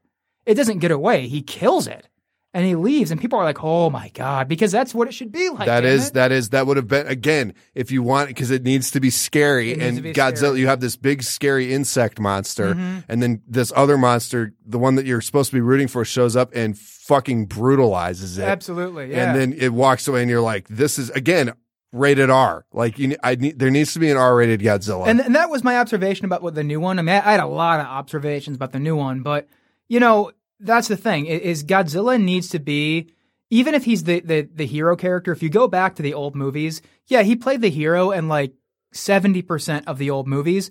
But all those old movies are still sequeling that first one where he appeared and he was a menace at first. This this this representation of death, Absolutely. basically. And so even towards the end, even in the goofier ones, with like maybe the exception is Megalon or a couple of those where it got really silly, even in the goofier ones, when he shows up, people are still kind of like, oh no, you know, they, they're not thrilled that he's there. Yeah, they're just like, Um, well, uh, maybe he can kill this mother monster that's Yeah, you, You know, so this new one though, fucking I, us up. one of the things that really bothered me is that when he shows up, you know, to fight Ghidorah and the new one in Antarctica, nobody's like, oh no, they're just like, They're all they're rooting for him right off the bat. they're rooting for him off the bat, and that's the thing is that I always thought that the way it should have gone is that yeah, Ghidorah shows up and he has three heads, and that's very scary. But when Godzilla shows up, it it, it should be the same reaction as seeing a mushroom cloud. It's like, oh Jesus, we're all Because that's the thing in those in those old movies that what everybody makes fun of Mm-hmm. the Japanese people looking up at the sky in horror and, and pointing and The shit. mushroom cloud. They're not looking at a giant lizard. They're looking at a mushroom cloud. Exactly.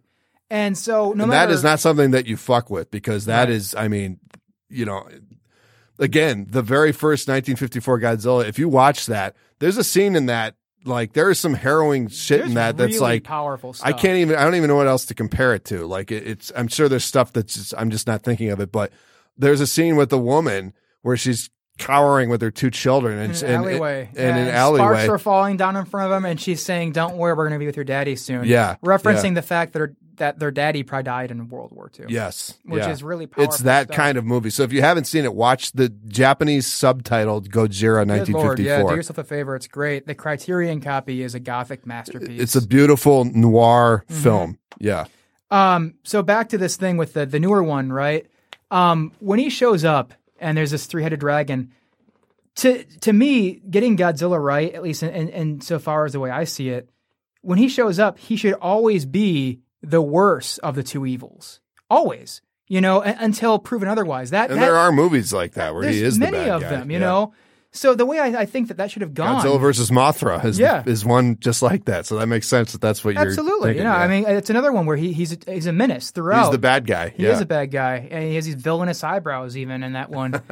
um, you know, but showing up in, in that movie, if you really want to make Ghidorah such a, a badass character, you know, they should have had them fight to a standstill for like three days. And then with like the world watching, like news cameras, everything pointed at, at the two of them. This battle's been raging for 72, 72 hours without pause. You know, this thing is fighting Godzilla to a standstill. Ghidorah should have broke his neck in the water in front of everybody he loses that first battle in Yeah. Mm-hmm. daytime. That should have happened. The world should have seen him die. Like, oh no, because then that establishes Ghidorah Right. as a big as a Like- bigger threat like, than what he imagine, was. Imagine that for some reason that we get into a conflict with Russia, right? Just just for the hell of it, and it becomes you know a national, no, a, a worldwide thing. We're we're, we're going to nuke Russia.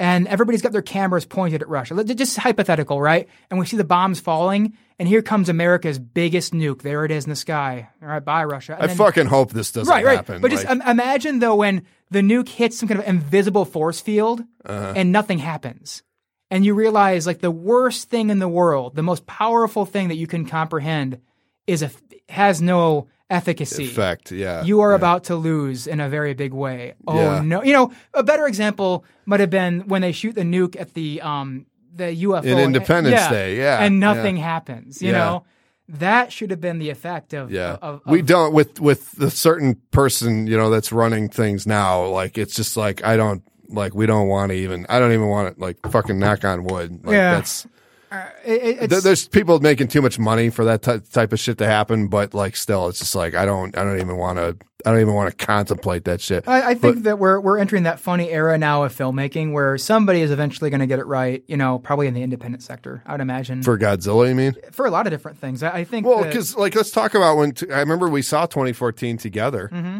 Why don't you tell that story? I'm going to run outside real quick. Yeah. So just just tell this, tell your perspective of of Godzilla 2014, seeing it for the first time. Okay. And I will be back in a jiffy. Okay. All right. So just one second. we're all left in my very incapable hands. Haha. Be right back. Um. So yeah, Godzilla 2014. I'm going to ramble on that. Here you go, everybody. Um. That movie came out, and it was, you know, it, it was right in the middle for a lot of people. I think because it had some very adult tones to it, but they had hyped the whole movie as if like Bryan Cranston leads an all-star cast, but he dies in the first third. And I think that really upset a lot of people. Another problem with it is that Godzilla himself is less developed than the enemy monsters that he fights. Um, he shows up without anybody knowing who he is. There's no legend to back him up. So when he shows up, he's really just kind of a, a big dinosaur that's also appearing in addition to these scary bug monsters. So you've got this scary bug monster attacking Hawaii, and that's, you know, like, oh no. And then a giant dinosaur also shows up. It just, it undercuts the character, in my opinion, to have absolutely no um, backstory, no lead up, no no reverence. When Godzilla shows up in any movie that he's in, there should always be a kind of hushed awe. There should be a kind of, um, you know, oh my God, it's him. There should be a recognition of the character. But when he shows up in the 2014 movie, he's just a big dinosaur that shows up and nothing more. There is no legend to back him up. I have to say, problem. I have to say, just it was probably just the occasion. My heart was pounding when he showed up in 2014. That airport scene, but the, when I look when I watch it now, I feel absolutely nothing. Right, but, but but look at that, that. That even proves the point of what I'm saying. See, because you and I have all of this pre-existing history with the character, him showing up means something. But to everybody else who doesn't know and is oblivious, he's just a dinosaur showing up. Yeah, yeah. So the the movie really badly needed to open up with his legend firmly established. This thing came and fucked up Japan in 1954. He came because of us. We woke him up, yeah. yeah, and that and that's that that today, kids, is why we don't do nuclear energy. You know, and then we cut to Japan, modern day, and they're starting up their first ever nuclear plant. And like, you know, like this is fictitious, right? But this is know- how you would have done it. Absolutely, you know, and then they're all like, you know, well, you know, this happened in the '50s, but you know, modern technology is much cleaner. Blah blah blah. You know, we don't we don't run the risk of of him coming back. Besides, we killed him anyway. And then you know, you should have had kids in school learning about Godzilla and falling asleep. It, you know, the legend is is redundant now. It, it, it's it's like hearing about the Titanic today. That's very you know? Pacific Rim, where the sort of the the legend of the kaiju's they've they've turned them into toys. You know, it doesn't really mean Absolutely. anything If- If, you ask me, like in a great Godzilla movie made modern day, the Toho films exist. You know, Mm-hmm. they exist. they made movies out of it Absolutely, the kids have toys and everything. It, it's a joke now. because it's actually not that far fetched with our capitalistic society, Correct. global society. They would figure out a way to make money And off of it. especially in America, if we weren't the ones hit by this, if we had no real um, perspective for the Personal, horror, yeah, stake in it. oh it. yeah. E- Even that's what I think is interesting too. Is if he started fighting other monsters in other countries, as long as it was in America, it would be like a pay per view event when Godzilla fights Mm-hmm. this new thing. There'd be news cameras covering it. It would be a, a worldwide event. I digress. Um, back to 2014. He shows up in that movie, but there is no legend backing him up. So Well, and then they cut the fuck away Yeah. for, from the battle, which is the first time they did it was like, okay, haha, yeah, that's funny. Then they do it again and again and, And again, again and again. and again, and then every fucking scene. Mm-hmm. And then I remember watch, walking out of that, and it was similar to '98, where I didn't think it sucked uh, when I walked out of it, but it was like months later, I was like, yeah, no, that kind of fucking sucked. It, it was better than 2014, but it, or I mean 20 uh, 98, I mean, uh, yeah, but definitely. that's not Um, saying much. No, it, it was just sort of, uh, yeah, it, it was one of those things where you walked away from it because you knew that there was some good filmmaking going on in this one. Yeah. There were some great moments. Um, parts of it looked really great. But and then, other parts were just fucking cringe, both Yeah. with the humans and with the monsters. Well, when you took a step away, you, you realized that they spent so much time, really, I mean, doing actually a, a truly excellent job um, fleshing out the other monsters. They spent so much time on their biology and their interactions, but that's the stuff we wanted to see with the title character, not them. You know? Do you want to know what I would have done with that and what I was picturing before Yeah, please. before yeah. it? Because because all I knew is that he fights these giant spider monsters. I remember seeing because they had the teaser trailers and Yeah. you'd have people online. One guy made an animation of the Yep. the uh, the one that ends with the airport scene. It looked like they kept saying it looks like Mothra is what they said. Which the male Muto has has wings, so I guess I could see that. And it has kind of glowing eyes. Yeah, I, I but they pictured the way that the guy did this animation is this weird like little scrabbly spider thing. Yeah. And so I was thinking like, oh, this is like a colony of insects Hmm. and giant insects that feed on nuclear energy and Godzilla comes back for whatever reason. Right. It- Godzilla has already existed and these things come up. So I was picturing like Godzilla must fight the queen Right. And like that's the so I thought it was, and they also uh, the other thing I knew is that Aaron Taylor Johnson uh, plays the soldier, and I remember reading the movie takes uh, place from the perspective of a single soldier. Right. I thought it was going to be like one of those movies where you follow one character and then he encounters different people in different scenes. And I thought it was going to be like he wakes up in the city and his wife, he has to, he knows he has radiation poisoning. Right. And he has to get back to his, he wants to see his wife or whatever. Uh, and so it's just about his journey out of the city. And then Godzilla and these giant, this, ins, this giant nuclear insect colony is just kind of like, happening around him as he's trying to get to to his wife, and then he encounters the David Strathairn Strathairn uh, colonel and the Bryan Cranston scientist and the Ken Watanabe scientist as he goes along. But it's it's mostly about him. That's what I was picturing. Same here, yeah. And I thought that the the the other creatures, I thought they were mostly tertiary. Mm-hmm. Like I thought they were kind of like like uh like the the bug creatures and Cloverfield. Like they were this thing that was Yeah. happening. Yeah. You know, they, they were happening, but it wasn't. He, you know, he was the main threat. Then I got that script, um, and the script really made it clear, like, oh, this is a versus film. All right, you know, okay, I can get down with that.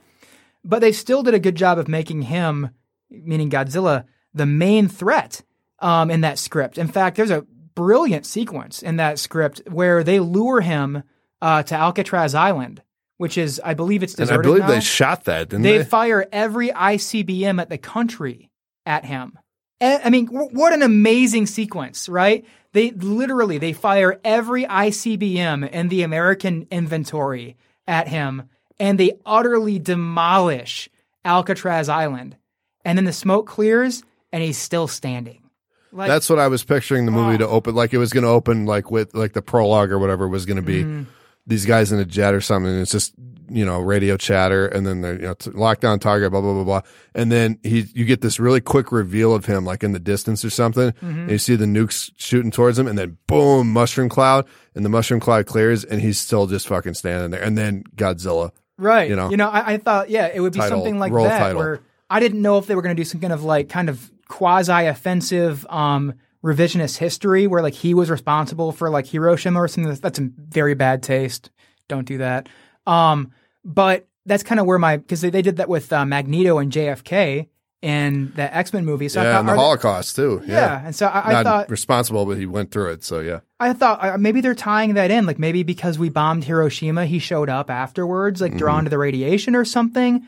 I, I never in, in a million years did I think that they were going to open that movie with the world being clueless as to who Godzilla was. I, I just didn't. Even even reading that script, I thought, well, they they clearly revised that. They're Well, again, it was another cinematic blue balls version, Yeah. and then and then I knew because I'm like, okay, they're doing the MonsterVerse now. They're basically, and then it became they're remaking Ghidorah, the three headed monster, which is like sort of the the very first monster jamboree movie, which Ah. Yeah. Mm-hmm. that was one of my favorites as a kid. My favorite.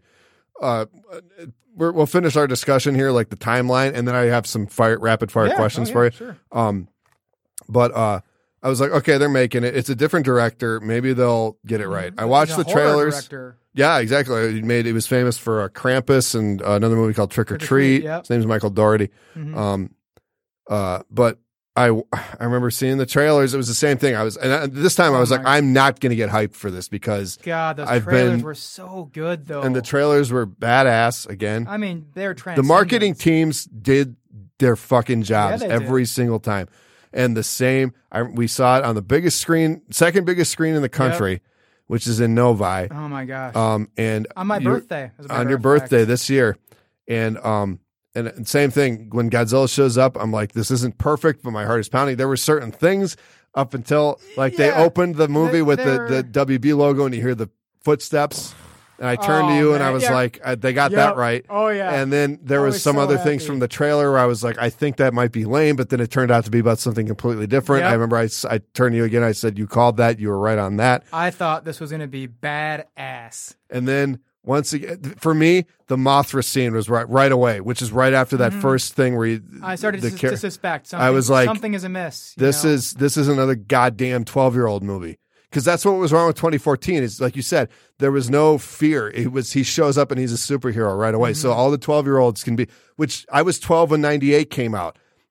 They at least tried to make that scary. Yep. Um, and I can understand like you got to sell tickets and, and kids, you know, have a certain you got to sell it to kids because kids are interested in the toys. Mhm. But um, just like I in in uh, the most recent one, King of the Monsters, when he shows up in Antarctica, like you were saying earlier, again, same thing. My heart was pounding. I'm like, at the very least, we will get to see him fight these. You know, we'll get to see them fight, and and then they fucking cut away, and they show it the humans, and I thought I thought to myself, no way, no Yeah. way, they're not doing this again. And then when uh Rodan, because they build up, it's this Right. automatic, it's it's a fucking blue ball situation. It's Yeah. like they're building up to this um, tremendous moment. And with uh, Rodan, which is later in the movie, and then Rodan fights Ghidorah, and they cut away again to the fucking humans who nobody cares about. And these Oh, the dialogue is fucking terrible. Such bad quips, you know. Yeah, it was it was it was like a perfect storm of shit. And and I was like, I'm done with this right there. And the movie was wasn't even halfway so, over. So upset. Um, And this is after and this isn't even getting to Kong Skull Island, which I don't even consider to be part of the the, the series or whatever. How is is that the such- best movie in this whole lineup? Still, That's a good point. It still is It's the, the quote far- unquote best movie. by yeah. far. Um, yeah, it, it just the, the the new one left me really cold because I just felt like it was it was just a Transformers movie. You know, Yeah. swap in Yeah. Godzilla characters. And uh, I mean, to to to their credit, the Ghidorah looked great. The designs were good. Again, the trailers. It's Yeah, yeah. because everything up until the actual movie looked like It at the very least they got some things It right. was just again, it- it dissolves into that murky um CG soup at the end, and it's just like the cameras flying. they stopped trying. They yeah. completely stopped trying. But It- it's like an X Men movie. it just feels kind of like like the director is just like fuck it and just kind of threw his hands up. All right, art team, go nuts. Yeah. And it's just like you have to really, if if you look at like Shin Godzilla is not a perfect movie by any means. But they tried to do something different it. really follows a consistent theme. You never see that creature ever from an angle that is not a human perspective in some capacity that's been established first. They always use foreground, midground, background. There's a fucking kung fu to what they're doing. And we haven't even talked about that. Like that was the now that the MonsterVerse has turned out to be what it is. I look back on Shin Godzilla and I'm like, because at the time I saw it with you as Mm-hmm. well, of course. Uh, that was in 2016, and I thought like this is good, but it's a little too different for me. Now I look back and I'm like, that was th- that, that was fucking ingenious. That was the, the way that they went about it. with, with that film, if it has any big flaw, it's it's that they um when you look at like if you ever look at the Japanese Blu-ray that came out from it, there's like eight plus minutes of deleted Godzilla footage, and you you find out why. It's because there's never been Japanese special effects. Like the, the fucking movie, it won, it won like seven or eight Oscars. yeah, won like the Japanese Yeah. equivalent of Best Picture. Um, it? and so you can watch this movie now and see how the, the, the director was just forced, you know, left and right to like make these awfully difficult decisions and cuts. And so he had no, you know, choice but to fill it with a little more dialogue in spots. And it does drag it down. But damn, man, like the stuff that they do with the limited things they have to do it with is like they pretty much got served with like, okay, we have a Godzilla that's photorealistic for the most part, done CG, but like it looks like they couldn't figure out how to make him move basically um, because they had a giant uh, animatronic and they just they they threw it out. They, they said we can't use it. It doesn't look good. And that you can see in the deleted scenes there are tons of scenes where he was supposed to be like very animated and moving and attacking things. None of those made it in. And it makes you think like all right they just could not crack you know getting the movement to look real in 3d um, at the time or something. So he's he's largely immobile and very slow in that movie, but at the same time, they took that limitation and they made it into a strength. Mhm. He's this super ominous um, presence that's just slowly moving forward, and they they even crack jokes about it, and they're like, "It doesn't attack, it does nothing, it just walks forward," you know. Um, but you know, when I was in film school, uh, Bob Tennell, who you had on this show a few times now, he showed us a movie called The Last Wave by Peter Weir, who did um, Dead The Poets. Truman Show. Yeah, Yeah. and Dead Poet Society as well. And um, it takes place in South Africa.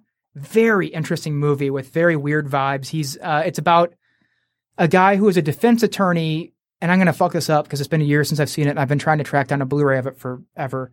But I the, the main character is a defense attorney for an Aborigine um, guy who I believe uh, is wanted for murder, and he's involved in some kind of witchcraft or something. Anyway, the main character in Peter Weir's movie is having all of these visions about a massive, massive tidal wave destroying the world.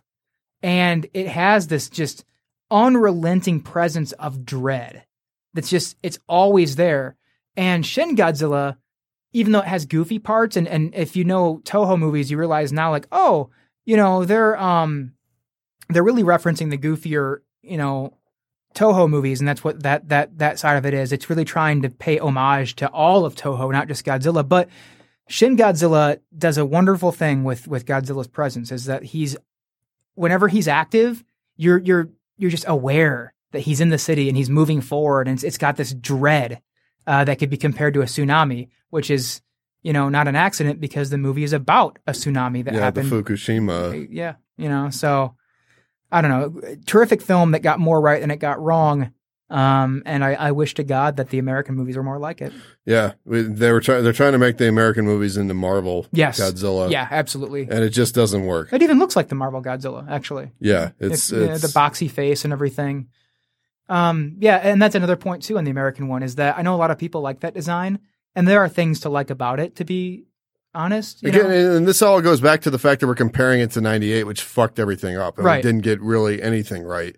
So we're, we're, that's because the bar was so low. We're like, well, at least he looks sort of like the kind other. of you know? he did, but I was still kind of. I forget who said this. It might have been Koichi Kawakita who directed the Biollante film, or it might have been somebody else from Toho staff. But they made the observation that the Japanese Godzilla is quote unquote handsome, and Hmm. and that's it, it- it's an apt term. If you look at like the the the Heisei Godzilla, especially, it's a very pleasing design. He's very, um, I mean, he's he's a monster, but he has like really relatable cat like features. yeah, feline. Yeah, Yeah, like um, symmetrical. It- yeah. it- he has a, a, a, a fa- he looks cool.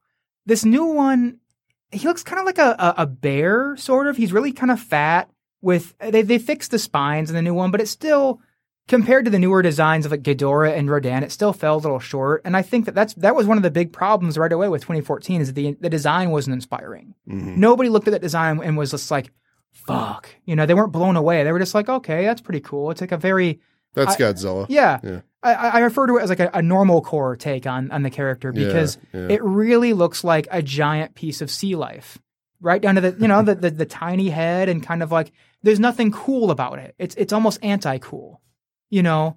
Um, and that, that's a it's a valid approach to it. And that's the thing too is I, I don't mean to talk about Godzilla as if like I'm the gatekeeper here because there's a Godzilla is more like Schwarzenegger in a way, right? Like he can be many different things for many different people. I just think that you know there is just like Batman, there is a appropriate iteration of the character for the time. And right now, people really want something that's a little more scary and means something and has allegory to it.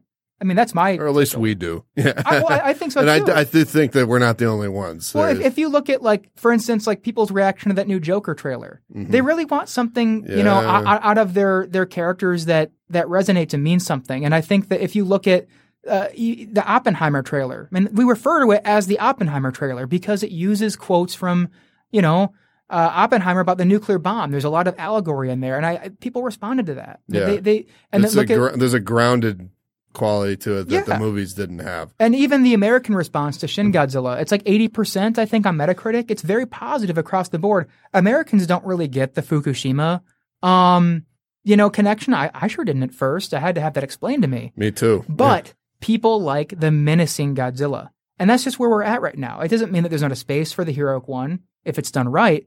It's just that right now, I think that people really want, you know, the Batman Begins iteration of yeah, Godzilla. they just want just the take it dark.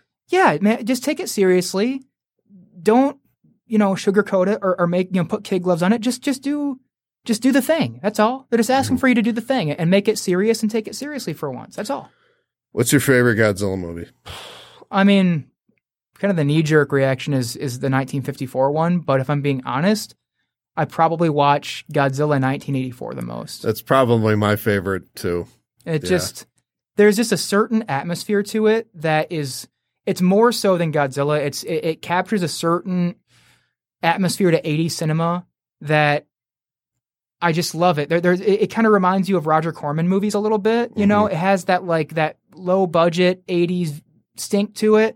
Like you can just imagine people like seeing that movie in theaters in the 80s, like at a, uh, an afternoon matinee, and like a theater that smells like cigarettes. And I don't know. There's just a wonderful. There, there's a lot to like in that movie, and for me, it was like his design, his roar, Mhm. the gods, the atomic breath. Yeah. There's that awesome scene with I don't even know who the hell this guy was, the drunk dude in the in the tower who's like sticking by, you know, Yeah. ah, Tokyo in August. There's like this this Yeah. drunk Japanese dude who just sticks around, and he. I- he doesn't even do anything. No. He's just kind of in this skyscraper. He decides to stick around, even though Godzilla's attacking Tokyo. He's gonna have like he's he's gonna have like uh, a bunch of drinks and just kind of Mhm. chill out. And then Godzilla fucking destroys the building. And Mhm. as he's dying, he's like, you know, he's like, he's, he's yelling at Godzilla. He's like, don't act like a big shot. You just got the town. Yeah. He's like, back off. And then the Godzilla fucking destroys the building and he dies. Uh, but So, and then the Japanese one, it's a little different. He's he's established early on as a vagrant. He's a homeless person. Oh, so that's what the Yeah. see in the American version it's Yeah, that- completely different. they- you they have no idea out. who he is. Yeah, he, he's a homeless guy, and he's taking advantage of the fact that Tokyo's deserted. Now he's the king of Tokyo. Basically, See, that you makes know? sense. It's- Yeah. It's actually a cool subplot, you know. what are his actual lines when Oh shit, they're similar actually. Um, they're they're It's he doesn't say the thing about like don't be such a big shot or whatever, but it's similar. Um, and he does die, or it's hinted that he dies in the end, or he might have just been knocked out. he's uh But there's more to it. in the American version he definitely dies because Yeah. it cuts and Godzilla's walking through the building and it's like this guy didn't survive that. But th- there's a lot to it was it was it was a t- it was like 80s it was like the Tim Burton Batman for Yeah. Godzilla. And then if you if, to to really, I, I mean, I almost consider Godzilla '84 and Biollante to be like just one long movie because it's the only one I can think of where it literally picks up like right after the last movie, you know, ends. Like it's like, all right, and here's the aftermath of the rampage. Yep, he's in the mountain, or rather the volcano. And I mean, it just it's a direct sequel, and it carries that tone and does it even better. Mhm. Even the Super X, the big um, military plane that he fights, it shows up in a new form, and it's just it's terrific. The Super know? X. Yes. Yep, it's already on its way. Um so we both we agree on the favorite movie. I will say Godzilla versus the Sea Monster is another is up there for me You know too. what? I love that one um, because it's just so full of joy. You know, You told me something about it that is pretty interesting, some history with Yeah, it. It was yeah. not originally a Godzilla movie. right? It was a King Kong movie. So back in the day, uh, Toho bought the rights to King Kong. Uh, I knew the name and I came prepared to say it, and it has boop left my brain. Who who bought the rights or Uh, like no, Toho bought it from uh, ah, I think it was uh, Henry Saperstein, right? Uh-huh.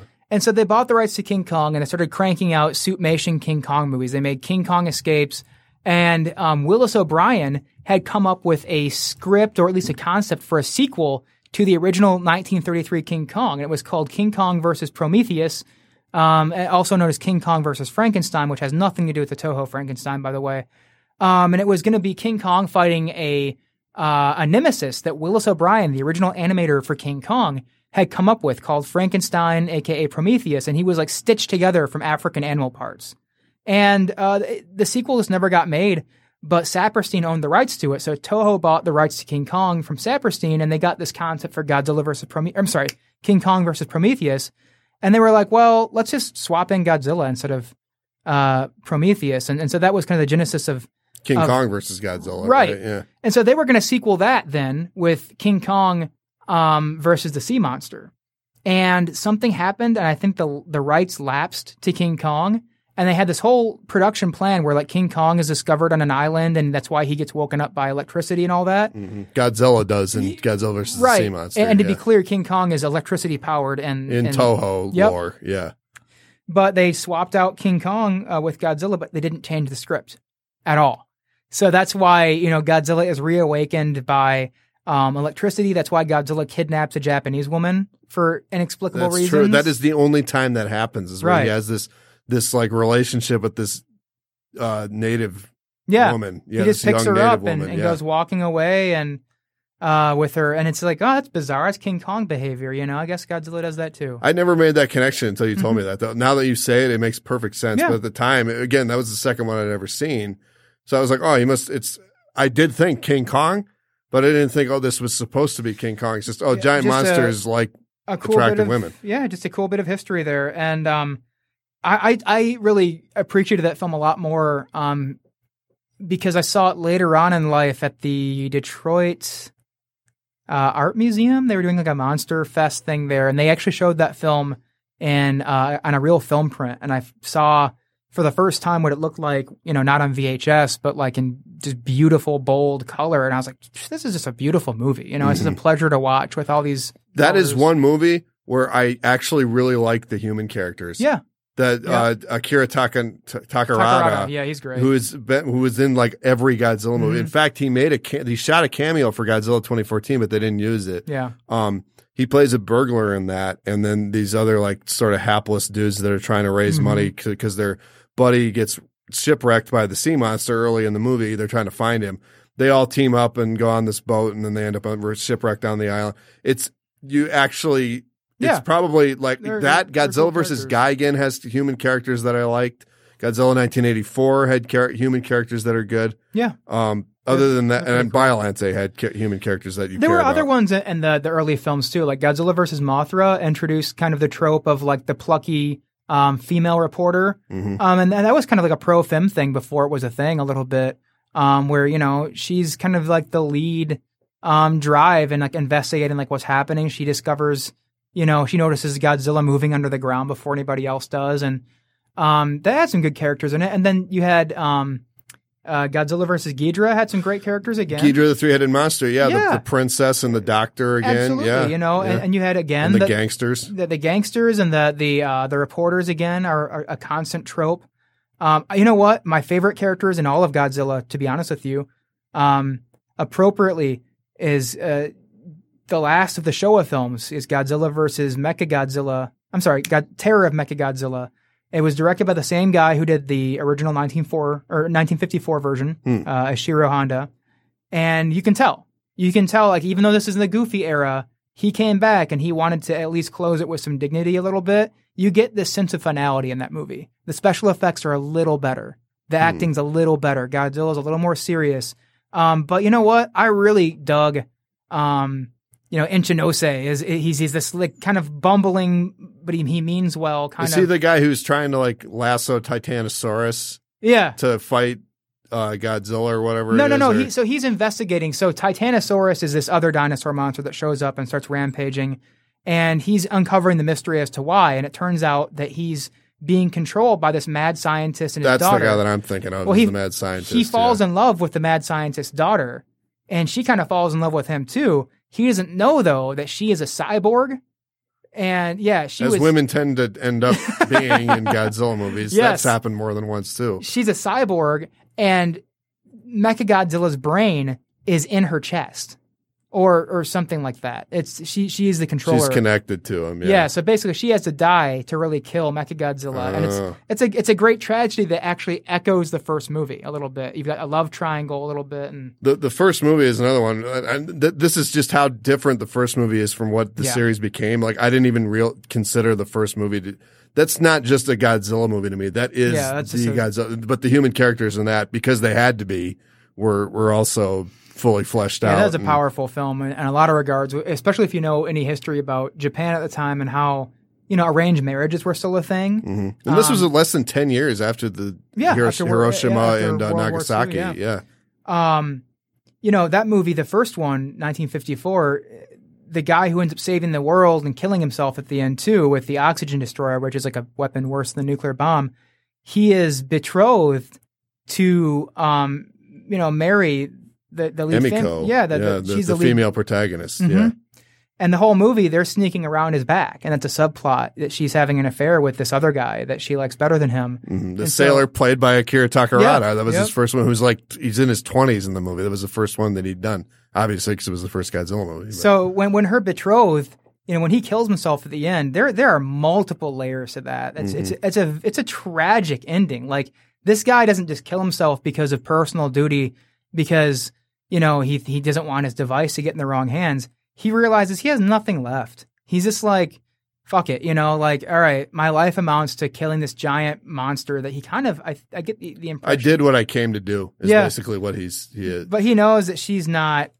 He knows that she's not going to be his at the end of it. She's He- not in love with him. Yeah. Yep, he knows that that after this, people are just going to come after him for this weapon that he's created, and so he kills himself. Yeah. He dies with the monster that he's destroying. Not only that, but in front of the guy that that Imoko, Imoko is going to marry. Yeah. And there, I mean, there's multiple levels of like melodrama to this. That's right. I never. You're absolutely right. But I never thought it's it's sort of like you, you win, buddy. yeah, Sort of is yeah. the- it's like the you, you win, but you didn't save the world. Now watch me dissolve. You know. Yeah. Yeah.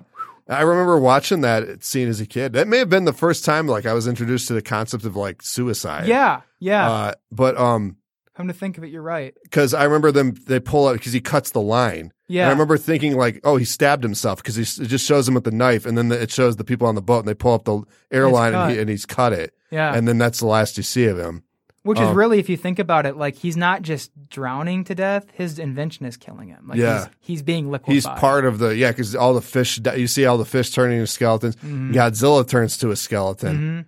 Um, and he's real. And Godzilla, as he's dying, is like this really wretched. Like he comes out of the water, and that's back when they used that. I love that original roar where it's Yeah. you can tell it's just this alien. I don't even know how to describe it. It's it's like this just this bellow. It sounds like this giant animalistic, beast, thundering. Yeah, this amazing. twisted beast. And he's his head sticks out of the water. And he lets out this pained bellow, and then he sinks. And If you look to his hand is already. Um, I saw you holding up. It's the a skeleton, there. It's yeah. a skeletal hand. Yeah. Um, it, it- it's pretty intense shit. You know, it's it's cool and. uh if you if you have never seen if you're listening to this if you're one of the people who listens and uh, has never seen a Godzilla movie and you're thinking to yourself this sounds like the goofiest shit like watch that 1954 version because it is It's- again it's a noir film Oh, it's, an incredible movie. it's movie. a serious It's- film It's really, really good. I mean, here we are. It's it's 2019, and at least two people in the world are sitting here today still talking about it. nearly it. 70 years it'd be, it's closer to You being seven, There's yeah, not a lot of films in the world that can have that, 65 years that reaction over people. You know, and, and it's especially ones that involve giant lizards you know? That that went into full Muppet mode like not 10 years later it's you know? a testament to the power of that movie for sure. You know, What is your opinion? Like, where do you want to see? What do you want the future of Godzilla to be? And this is another question you can tie into that. Who do you want to see direct a Godzilla movie uh, myself. No, no, besides let, you? don't let that happen ever. Um, Shut the fuck up. We all know that if if it happened to be great, you know. That'd be nice. Um, gosh, you know, I think Frank Frank Darabont is due because he's he's had so much involvement with with shaping the best parts of the American ones. Like he wrote the best part of that new one. And he was circling around doing the '90s one. I think Frank Darabont gets monsters. If you watch um, The Mist, that dude gets monsters and he gets how to make them scary, even when they're big. He gets awe, he gets hopelessness, but he also gets wonder. I think Frank Darabont is an excellent storyteller. Um, he's he he would be my my up there choice. I've never seen. I've never heard you say him before. Usually, you say David Fincher. He's You know, the- David Fincher would be a great one as well because he's such a, a great visualist and everything he does is done with perfection. And but I almost feel like that's an easy answer because anything that David Fincher does, um, you know, especially modern David Fincher, it's gonna be great. It's just gonna Yeah. be. Like he's he's like James Cameron, where it's like don't you don't bet against Fincher unless you're stupid, you know. he's he put in his time. He he had his, you know, uh, uh, I wouldn't necessarily. I mean, I would I would see this movie Guillermo del Toro. He, would- he already did Pacific Rim, but the thing is, I was going to compare Fincher to him because both of them had similar upbringings Yeah. in terms of the or uh, similar trajectories. And when they came up in the film business, they started off with these properties, these these horror properties, where the studios were on their backs and just fucked with the movie, Right. And they hated it, and so they were like, "I'll take less money, just let me do what the fuck I want." I, I, I would see it a. Del Toro Godzilla. It's just, I, I do feel like we already got a glimpse of what that would be like with, With Pacific, Pacific Rim. Rim, yeah. And the problem with Pacific Rim for me again is the the first third was really cool, um, but they started doing that stuff where like the camera just floats all over the place, like. Like it's a- Superhero yeah, movie, like yeah. like it's a video game. There's no weight to it, and it just really needs to be more patient. I think. Um. You know, you know who I want Hmm. to do it, and we I've said this to you before. Bong Joon Ho. Oh man, what a did The great Host, choice! which is one of the best monster movies of the past 20 years. Oh boy. He did Snowpiercer. He just, his latest, he did Okja a couple years ago, which Yeah. is a Netflix movie. His latest movie, which is called Parasites, a Korean movie. He is Korean. Uh, just won Oh, he would be a- the top prize at some film festival. I can't, it's one of the big film festivals. I can't remember which one. He would be a fantastic choice. he would be, I would love to see him do it. Absolutely. He could add everything that we're talking about the weight, Yeah. the awe, the dread. I would actually place him over Fincher, really. Yeah, Um, me too. He's I- my I number one it- choice. I, I think it would be a more interesting take on it. Um, you know, if we're talking American budgets, Hideaki Anno, who did Shin Godzilla, just give him the money. Let him do his thing. Damn it. You know, I mean, he already proved himself several times over. Let him do his thing. You know. You mean like let him take over the legendary franchise? Oh no, in that, just into it. Like it's So have it have him start over the American no, it- it- Godzilla. it- if yeah. you ask me, I mean, at this point, like like I said, and, and God, that's it. We haven't even talked about Godzilla versus Kong, which for the first time, I'm not even excited to see Yeah, it. I- I- I the guy who's need- directing it, I knew him. I know him from the god awful Death Note. I'm I'm clasping my hands to the side of my head right now because I'm so. I'm just like it's almost. It's like why the fuck did this guy get hired? And I mean, again, it's not personal, but I'm. It's the opinion opinionated. I uh, just don't. Yeah, it, it, I think it's very and- telling that we didn't want to talk about it because it's just not. I mean, you know what it's going to be. It's going to be Yeah. kind of a, just a, a, a loose, you know, kind of going through the generic motions. story. Here's the property. Please Yeah. come spend your money And, on then- it. and they're going to fight, and there'll be a bigger villain at the end or something. Probably Mecha King Ghidorah based on what happened. Who knows? It, it just yeah, the it's, last one. because it doesn't have that build up. it- It's not the character I love. You know what I mean? It, it- it's like if you were trying to pitch me tomorrow, like, all right, man, they're making a sequel to Joker, and it's the Adam West Batman fight. it's like, well, all right, like I okay, you know, I, that's not what I want, man. I, I want I want to see the menacing, um, Godzilla that means something. That's that's Mm-hmm. what I that's what I want to see um, presently, and I think it's what a lot of other people are wanting to see. But I also want to see one that that inspires awe and dread, and and this current design doesn't do that. Mm-hmm. It's just he's too golden retriever. He's too cute, and he, he has like really kind of weird humanoid, almost like pipe limbs. They're very round. They I- jumped right to like the night mid '60s version of him, Yeah. like for '90s. But the, watch us. We're fucking sitting here complaining. We haven't even seen the trailer yet. Oh, watch us love Wa- it. Watch us. Yeah, watch it be the one that finally does all this shit we're it, talking it may, about. it very well may, but I I just kind of feel like, um, you know, what I really want in, in, in my heart is a reboot, um, Mm-hmm. and an origin movie that does not have other creatures for once. Just let it be its own thing. Set it in the 80s, maybe. Set it in the 50s, the 60s, sometime before there's cell phones and modern technology. So that way, when you have a sequel, it's not just a tired sequel. It's like more of the same. Mm-hmm. It's building on like you have a 50 year blank spot to say, oh yeah, all this shit happened in between then and here, and the world is different because of it. It's such a more interesting backdrop.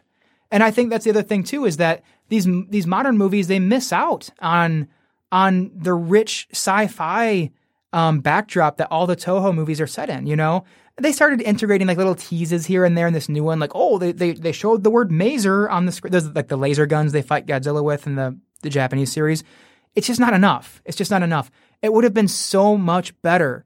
Like I said, if there was already a pre-existing history of this character, so when he shows up, the whole world is like, "Oh my god, it's him!" You know, it's like if Mecha Hitler showed up tomorrow. Like the world would know who that is. They'd be like, oh, "It's him! It's that villain!" You know, uh, that I mean, that should really, honestly, that should be the kind of the reaction to Godzilla showing up is like, that's death incarnate. It's alive, and here it comes. Like, oh my god, what are we gonna do? But instead, it's just a big dinosaur that's still kind of proving himself. By the end of the second movie, he's still proving himself. No, no, no, no, no, no, no. He should show up from the very first second he's he's on screen. People should know what that is. They should know what it means, and it should be a big deal. Not just oh, here's another one, and this one's a dinosaur. Wow, you know. Um, For for me, I basically want to see the movie I what uh, that I thought 2014 was. Yeah. where it's it's like a beautifully shot. Mm-hmm. You can have a human centric story because I'm fine with that, but it has to be well written. Mm-hmm. It has to be tight. yep. So don't waste fucking no daddy daddy's home cake every night bullshit. uh uh and uh and then have the very first time that you see Godzilla, I'm fine with them waiting ha- until the movie's half over and you just hear about him and you build up to it. Mm-hmm. The 1954 version to come back to it, the very first time you see him is one of is probably one of the most famous scenes in Godzilla lore. It, Yeah. The people are running up the, this hill on this island. He's destroyed the town the night before. You've seen his footprints. You've seen sort of he's destroyed a bunch of ships. They've built up to it, and they're running at him with spears and pitchforks and shit they don't understand how because they don't is. bi- know Yeah. how big he is. And then they, he stands up and he's they're they're on the top of this hill and he stands up and he roars. Yeah, his head is bigger than the whole hill they're standing. and they're on. like, and everybody's just like, oh shit, and they turn and they start running, and he, it's, it is a beautiful moment. It really is, and I would love to see that scene done with modern and, and special that, that right there is an encapsulation of almost what is exactly wrong with these new mo- movies. When you look at the new Alien sequels and all of those, these directors, these filmmakers are tripping over their dicks to to remake these classic scenes. And the, the Godzilla series is just like stock full of terrific set pieces, and not once have they returned to a single one. It's almost like they don't they don't honor the original ones. That's the thing that like they've tried. Like Alien, like Prometheus tried to be grounded and tried to be Mm-hmm. and and the, the Godzilla movies they tried to be they there were all sorts of references. They played the Rodan theme when Rodan showed up, you know. The, the, the there's all sorts of little Easter eggs, but it feels like they're tacked on the core of these movies does not have any real it just heart it- to it- them. When when you have the 1954 film, is such a it's, it's such an honest and simple movie. Like I think like 90 percent of the shots are on a tripod and it doesn't move. Mm-hmm. When you have this almost literal storyboard existing of like what is considered to be like a great moment in cinema, like stop trying to reinvent this. You're not better than that. You know, at least for the first outing. Get serious. Do what Christopher Nolan did with Batman Begins. And, and we know that's cliche. Like everybody brings it up and they're like, "Oh, Nolan," because I mean, you- get you get to a certain level of popularity and it becomes cool to hate you, Right, yeah. You know, but it's you forget about what put them there in the first place. Well, what, I, what I mean by that, though, is like, you know, to a certain point, the Batman series had gotten perverted and just beat up to the point that it was a yeah. joke. It was a joke. And even I didn't, I, I was a Batman kid growing up, man. Like, I love Batman, you know, but then when Batman Begins came out, I didn't see that until like the, the ass end of its theatrical run. Yeah. Cause I just, I, I just was like, yeah, okay, yeah, another one of I those. know what it's going to be. Yeah. yeah, it's it's going to be. I'm sure it's good. It's the quote unquote good Batman movie that we've been waiting for. But I just figured it would be like X Men or anything else. Like, yep, it, okay. He, you know, Nolan with that movie, he really dug in to what makes it work, what makes it tick. He cast it with serious actors, and he didn't make fun of it. You mm-hmm. know, he he was not in a rush to to um start putting his tongue in his own cheek. You know, he he was he was content to just play it serious and play it for real. And that's why it was so effective. And and the parts where they did deviate, you know, they, they explained a little more, it made it better. The stuff that they're changing with the new ones, it doesn't make it better, it just makes it different. It almost feels like, like especially the King of the Monsters, the script for that. It almost felt like, it felt like a 13 year old wrote it. Yeah, It was like I- they don't even know what they're doing. It's like the person who wrote the screenplay, probably, I'm guessing what happened is that there was so much input. Yeah. that it just became a mess because they were probably like, okay, I got to have this in it. I got to have Bradley Whitford's. He's his character's based on Rick from Rick and Morty because the thirteen year olds like that.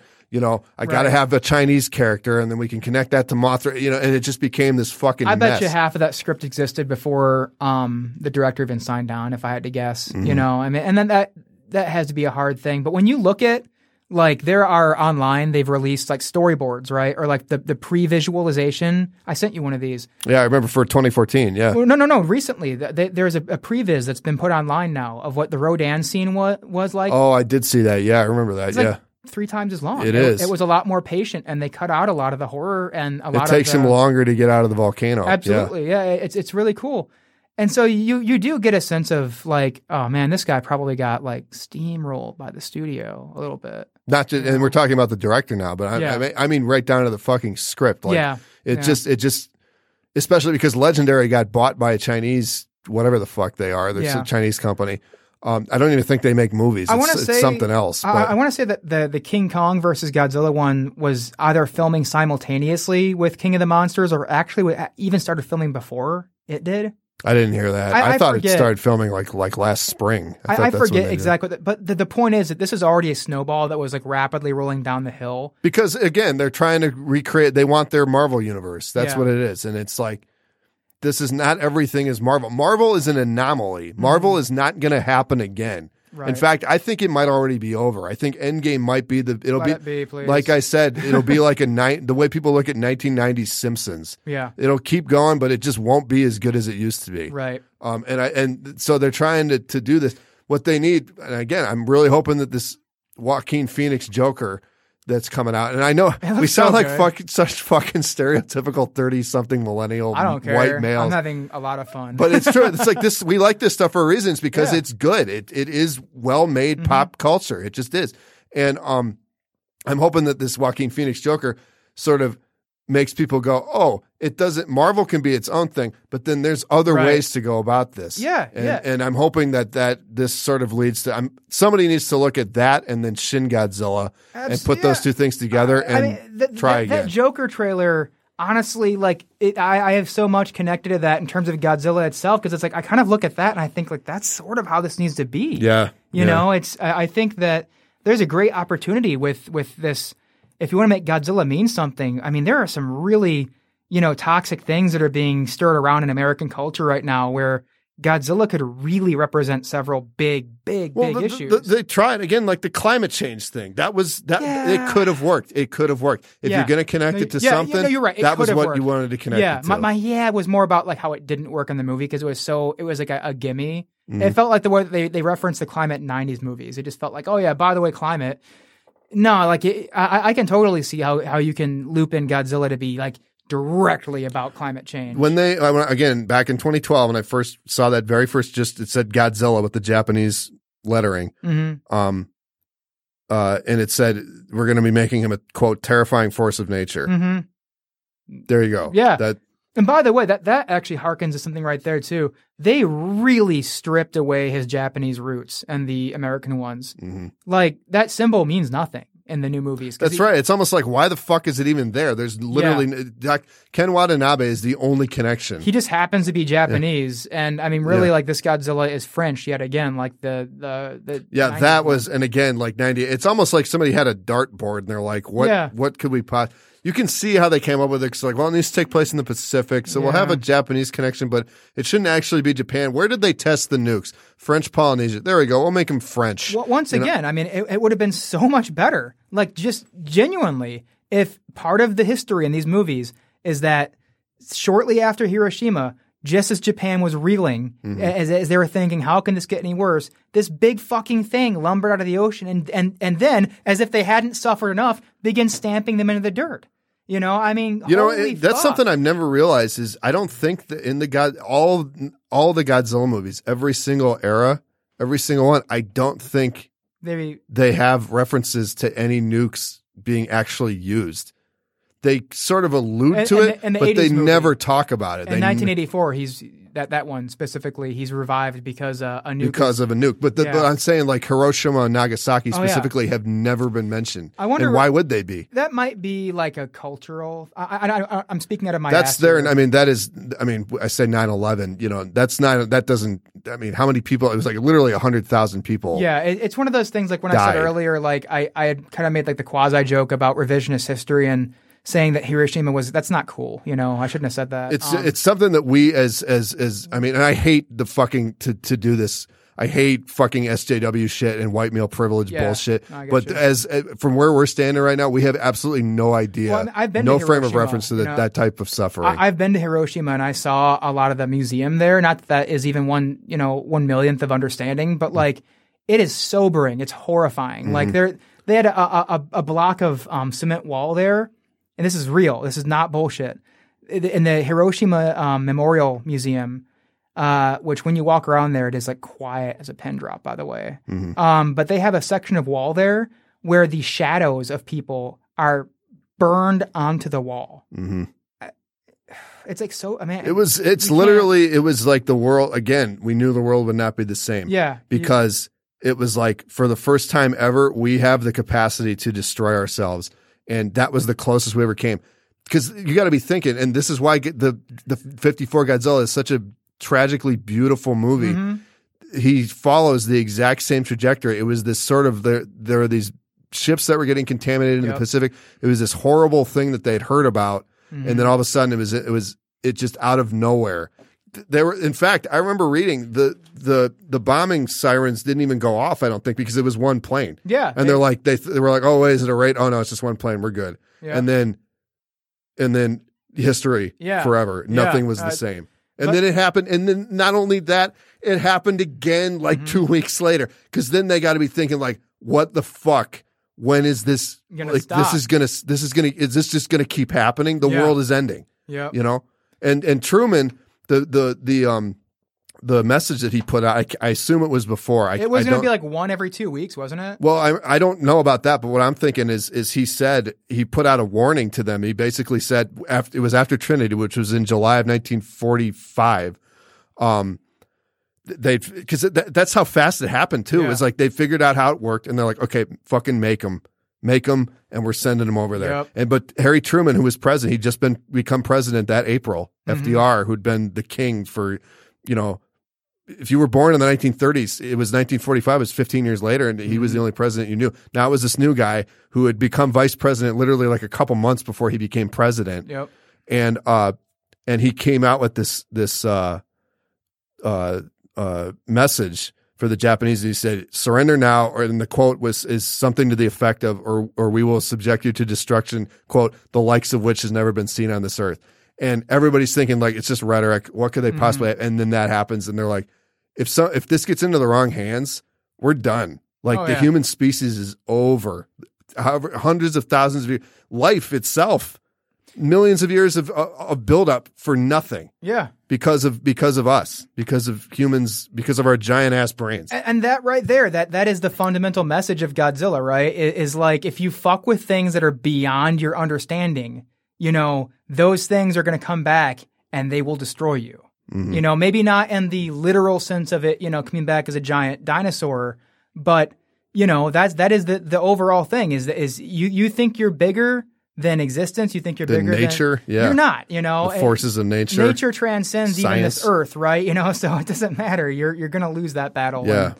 And so nature has been here way before Mm-hmm. we ever were, and it will be here after we're gone. nature extends way past you know this planet too. It's you know you, you got the, the laws of existence you know to contend with, and you know you destroy the planet. Well, things are The planet will be fine in the long run, but we will be gone. maybe unless we break it up with our nukes. Well, no, no matter what, like it'll. I mean, unless the sun, until the sun burns out, like it'll Right. just regenerate itself in however way it needs to do, however way it needs it sees fit. But um, yeah, it's not biased. You know, it's no, do what it does. no. But um, but so yeah, it it uh that uh, that that fascinates me, like the the the um, mentality behind it and everything. well, not just that, but like the science and the uh, Yeah. the, just the fact that we actually did it, the fact that that was actually happened. Yeah, to, to me, it's it, it's very shocking when you go back and really read about it and consider the moment and just It's like we actually like somebody made a decision, and it's like, and it, was almost like a.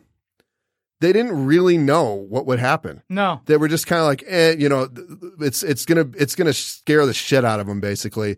Drop it, and then I mean the the Enola Gay, the pilot of the Enola Gay, watched it blow, and he said it. He was like, "What have we done?" yeah, and it's it's uh because it's just all of a sudden you're not just you're not an American you're not you're, you're just I mean I can't speak for him I, I'm not trying to but You're it's like human you, in that moment. it's just you're just you're just like I am a living human and what the fuck did I just do to the, all those other humans down there Yeah, it's pretty. I mean, it's horrifying stuff, and the fact that yeah, they, they like you said, we didn't really know there were two different test bombs, basically. You know, yeah well there was one it was just the Trinity test and that once they detonated that successfully they made Fat Boy and or yeah Fat uh, Little Boy and Fat Man which were two distinctly different. they were two yeah one They're- used one particular type of detonation and the Yep. other used another uh, different type And it's just it's shocking, you know. But I mean, there was also it- it's very fascinating to me when I visited uh, Hiroshima. Um, they were very candid, actually, with this is in Japan because they don't want it to happen again that's They- what it is They were very Yeah. candid though with like the rationale why, what the alternatives were, and everything. They, they, they- it almost it almost painted the U.S. in a f- I don't know, like I, I'm not gonna say a flattering light, but like it, it, it was kind to us. I would say for that's being on. that's that's like fucking touching, man. Like that they because I mean, Japanese culture is very. It's you know, I mean, I don't. I'm not an expert on it, right? But from what I know about it, it's very. When I think of Japanese culture, there was that guy during World War II who bombed the village in Oregon. Remember that? And he gave his in, in year after the war, he came back in I want to say the 50s or 60s, and he gave them his family's samurai sword, which went back generations, mm-hmm. and it was an apology. It was like, here you go. It's that's the type of that's Japanese culture right there. It's like a sort of like we will we we have power and we will use it, but we also have respect. We will show you respect if you It deserve was, it. yeah, it was interesting. I mean, they, they talked about how the alternative was going to be. Um, so we were either going to drop the bomb or it was going to be something like a hundred thousand mar- man march on. Yeah, Japan. and this is why they ended up deciding because they're like, it's either this or another fucking D Day, but a million. I mean, it's kind of a false equivalence. Like, well, we have to. Not really. You, didn't have to do either. But I. And, Well, no, they had to fucking win the war because Yeah, they- Germany they- was done at that point, and Right. it was like now we have to deal with the Pacific.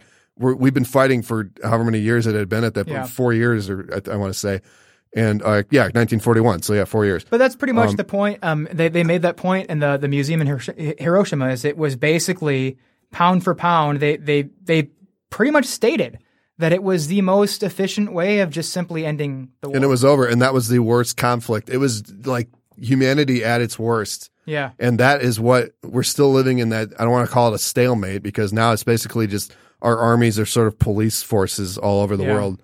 Um, so there's still horror and there's still things going on, but there hasn't been a war like that since. So it technically worked. And I, I don't know that there, I, I just, you know, I don't know what's going to happen. I don't know that y- your, your logic tells you like it'll happen eventually. and I, I think to, to kind of bring Now, I'm not even talking about nukes, but like full scale war. Right. No, but but to bring the topic back to to Godzilla because I get to do that so infrequently.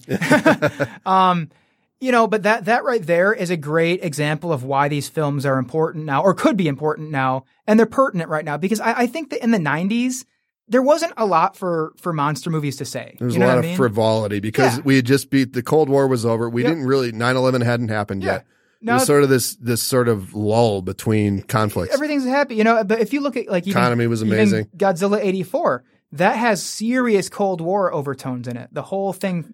In fact, it's a Russian who Yeah. launches the nuke to try and kill him. Yeah. only in the American version. oh, really? Yeah, I got to watch. See, uh, again, that's a whole other conversation. So check this out. So Godzilla 84 was being made like towards the tail end or during the Cold War still kind of. It was 84. So Yeah. yeah, the Yeah. Cold War ended in 1991, 92, somewhere in there. So there you go. Yeah. So the, the Japanese version, the Russian guy in the boat dies trying to stop the missile launching.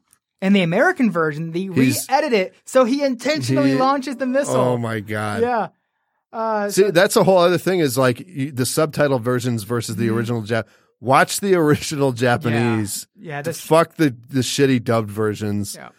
They were good as kids when you didn't know any better, but watch their original iterations Mm-hmm. It's- and iterations, I mean.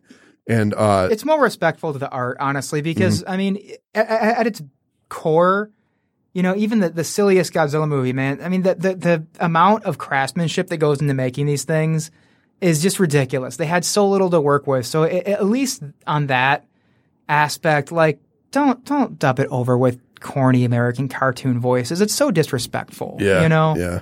Um, like th- th- I I like to watch some of the dubs because of like nostalgia purposes sometimes because that's like what I remember in my head as a kid. But like, I, I can only imagine what that would be like if you directed a movie and you put your heart and soul into it and like, Well, it happens all the time. I mean, they dub American movies overseas all the time, but Yeah, it, it just- completely ruins. The only time it works is when it's animated movies. Yeah, that's it. I- I. Otherwise, it's just it's this goofiness. it just seems so silly to me. It just yeah, seems just so, watch the subtitle. Just read. Absolutely. Just read the subtitles. Um, but yeah, I mean, and the era of Donald Trump and the era of you know all this shit going on with Iran and uh, we, we have we have gun control debates right now that are actually like serious.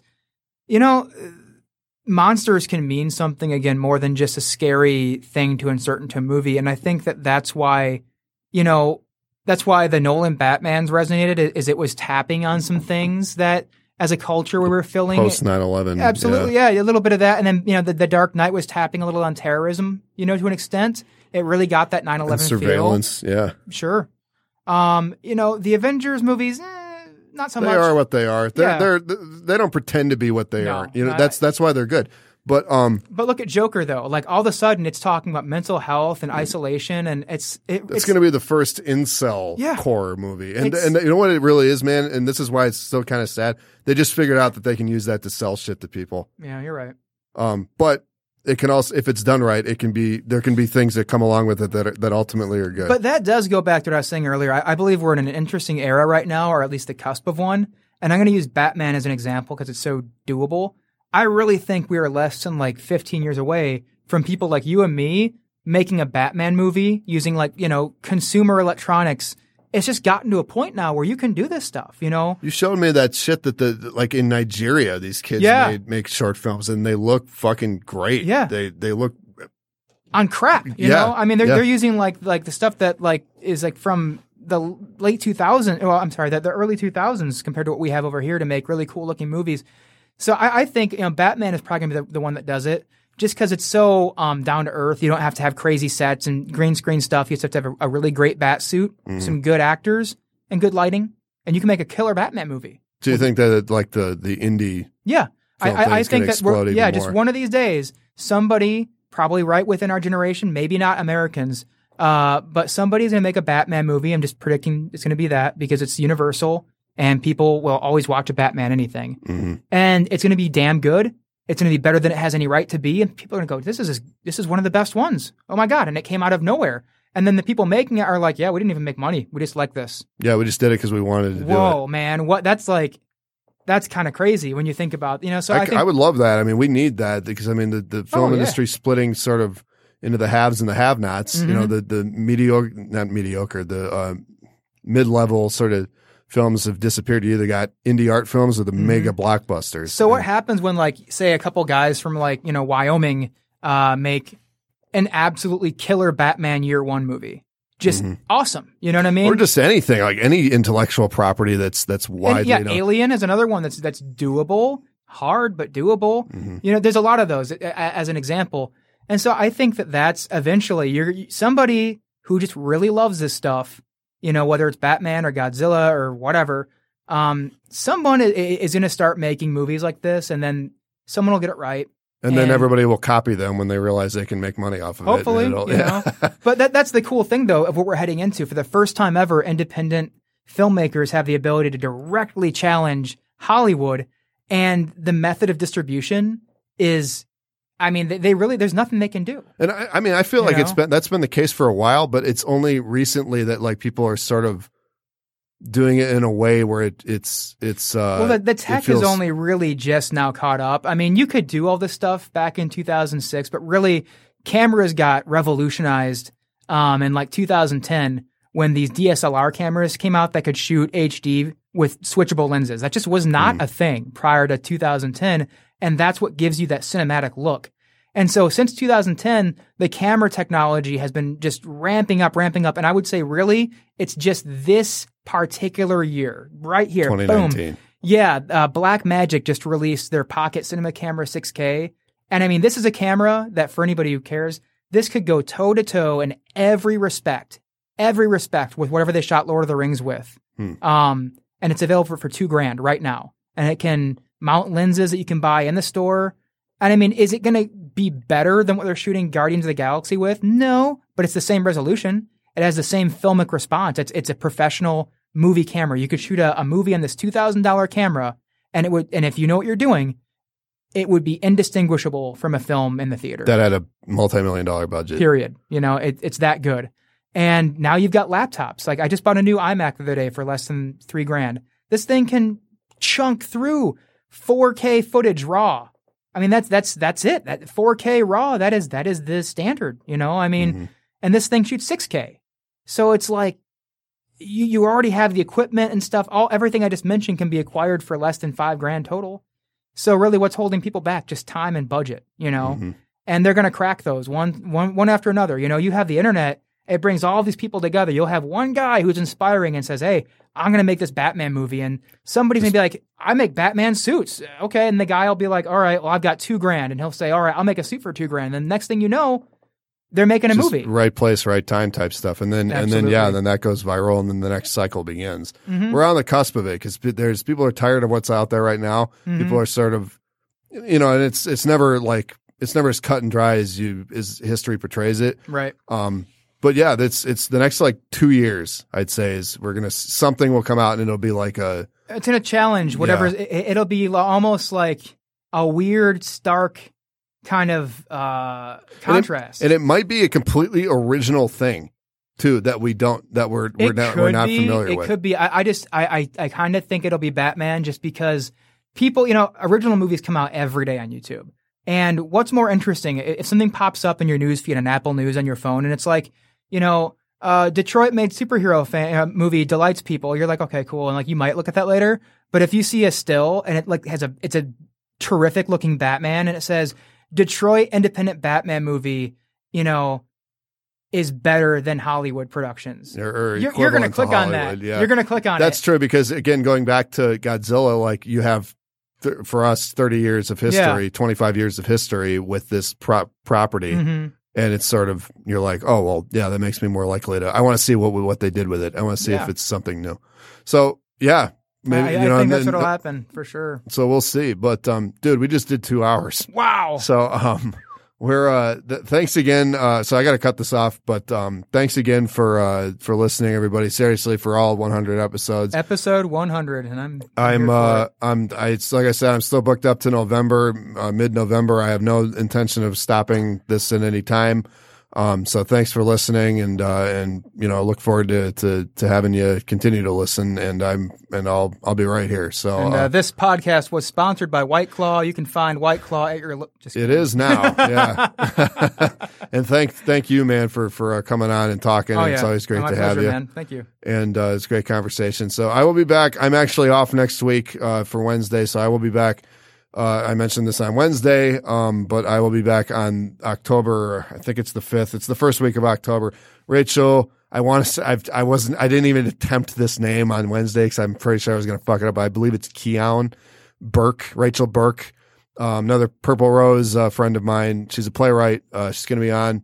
Um, just ha- has been having some success recently, so I cannot wait to to pick her brain about that. She's going to be on. We'll talk to her about that.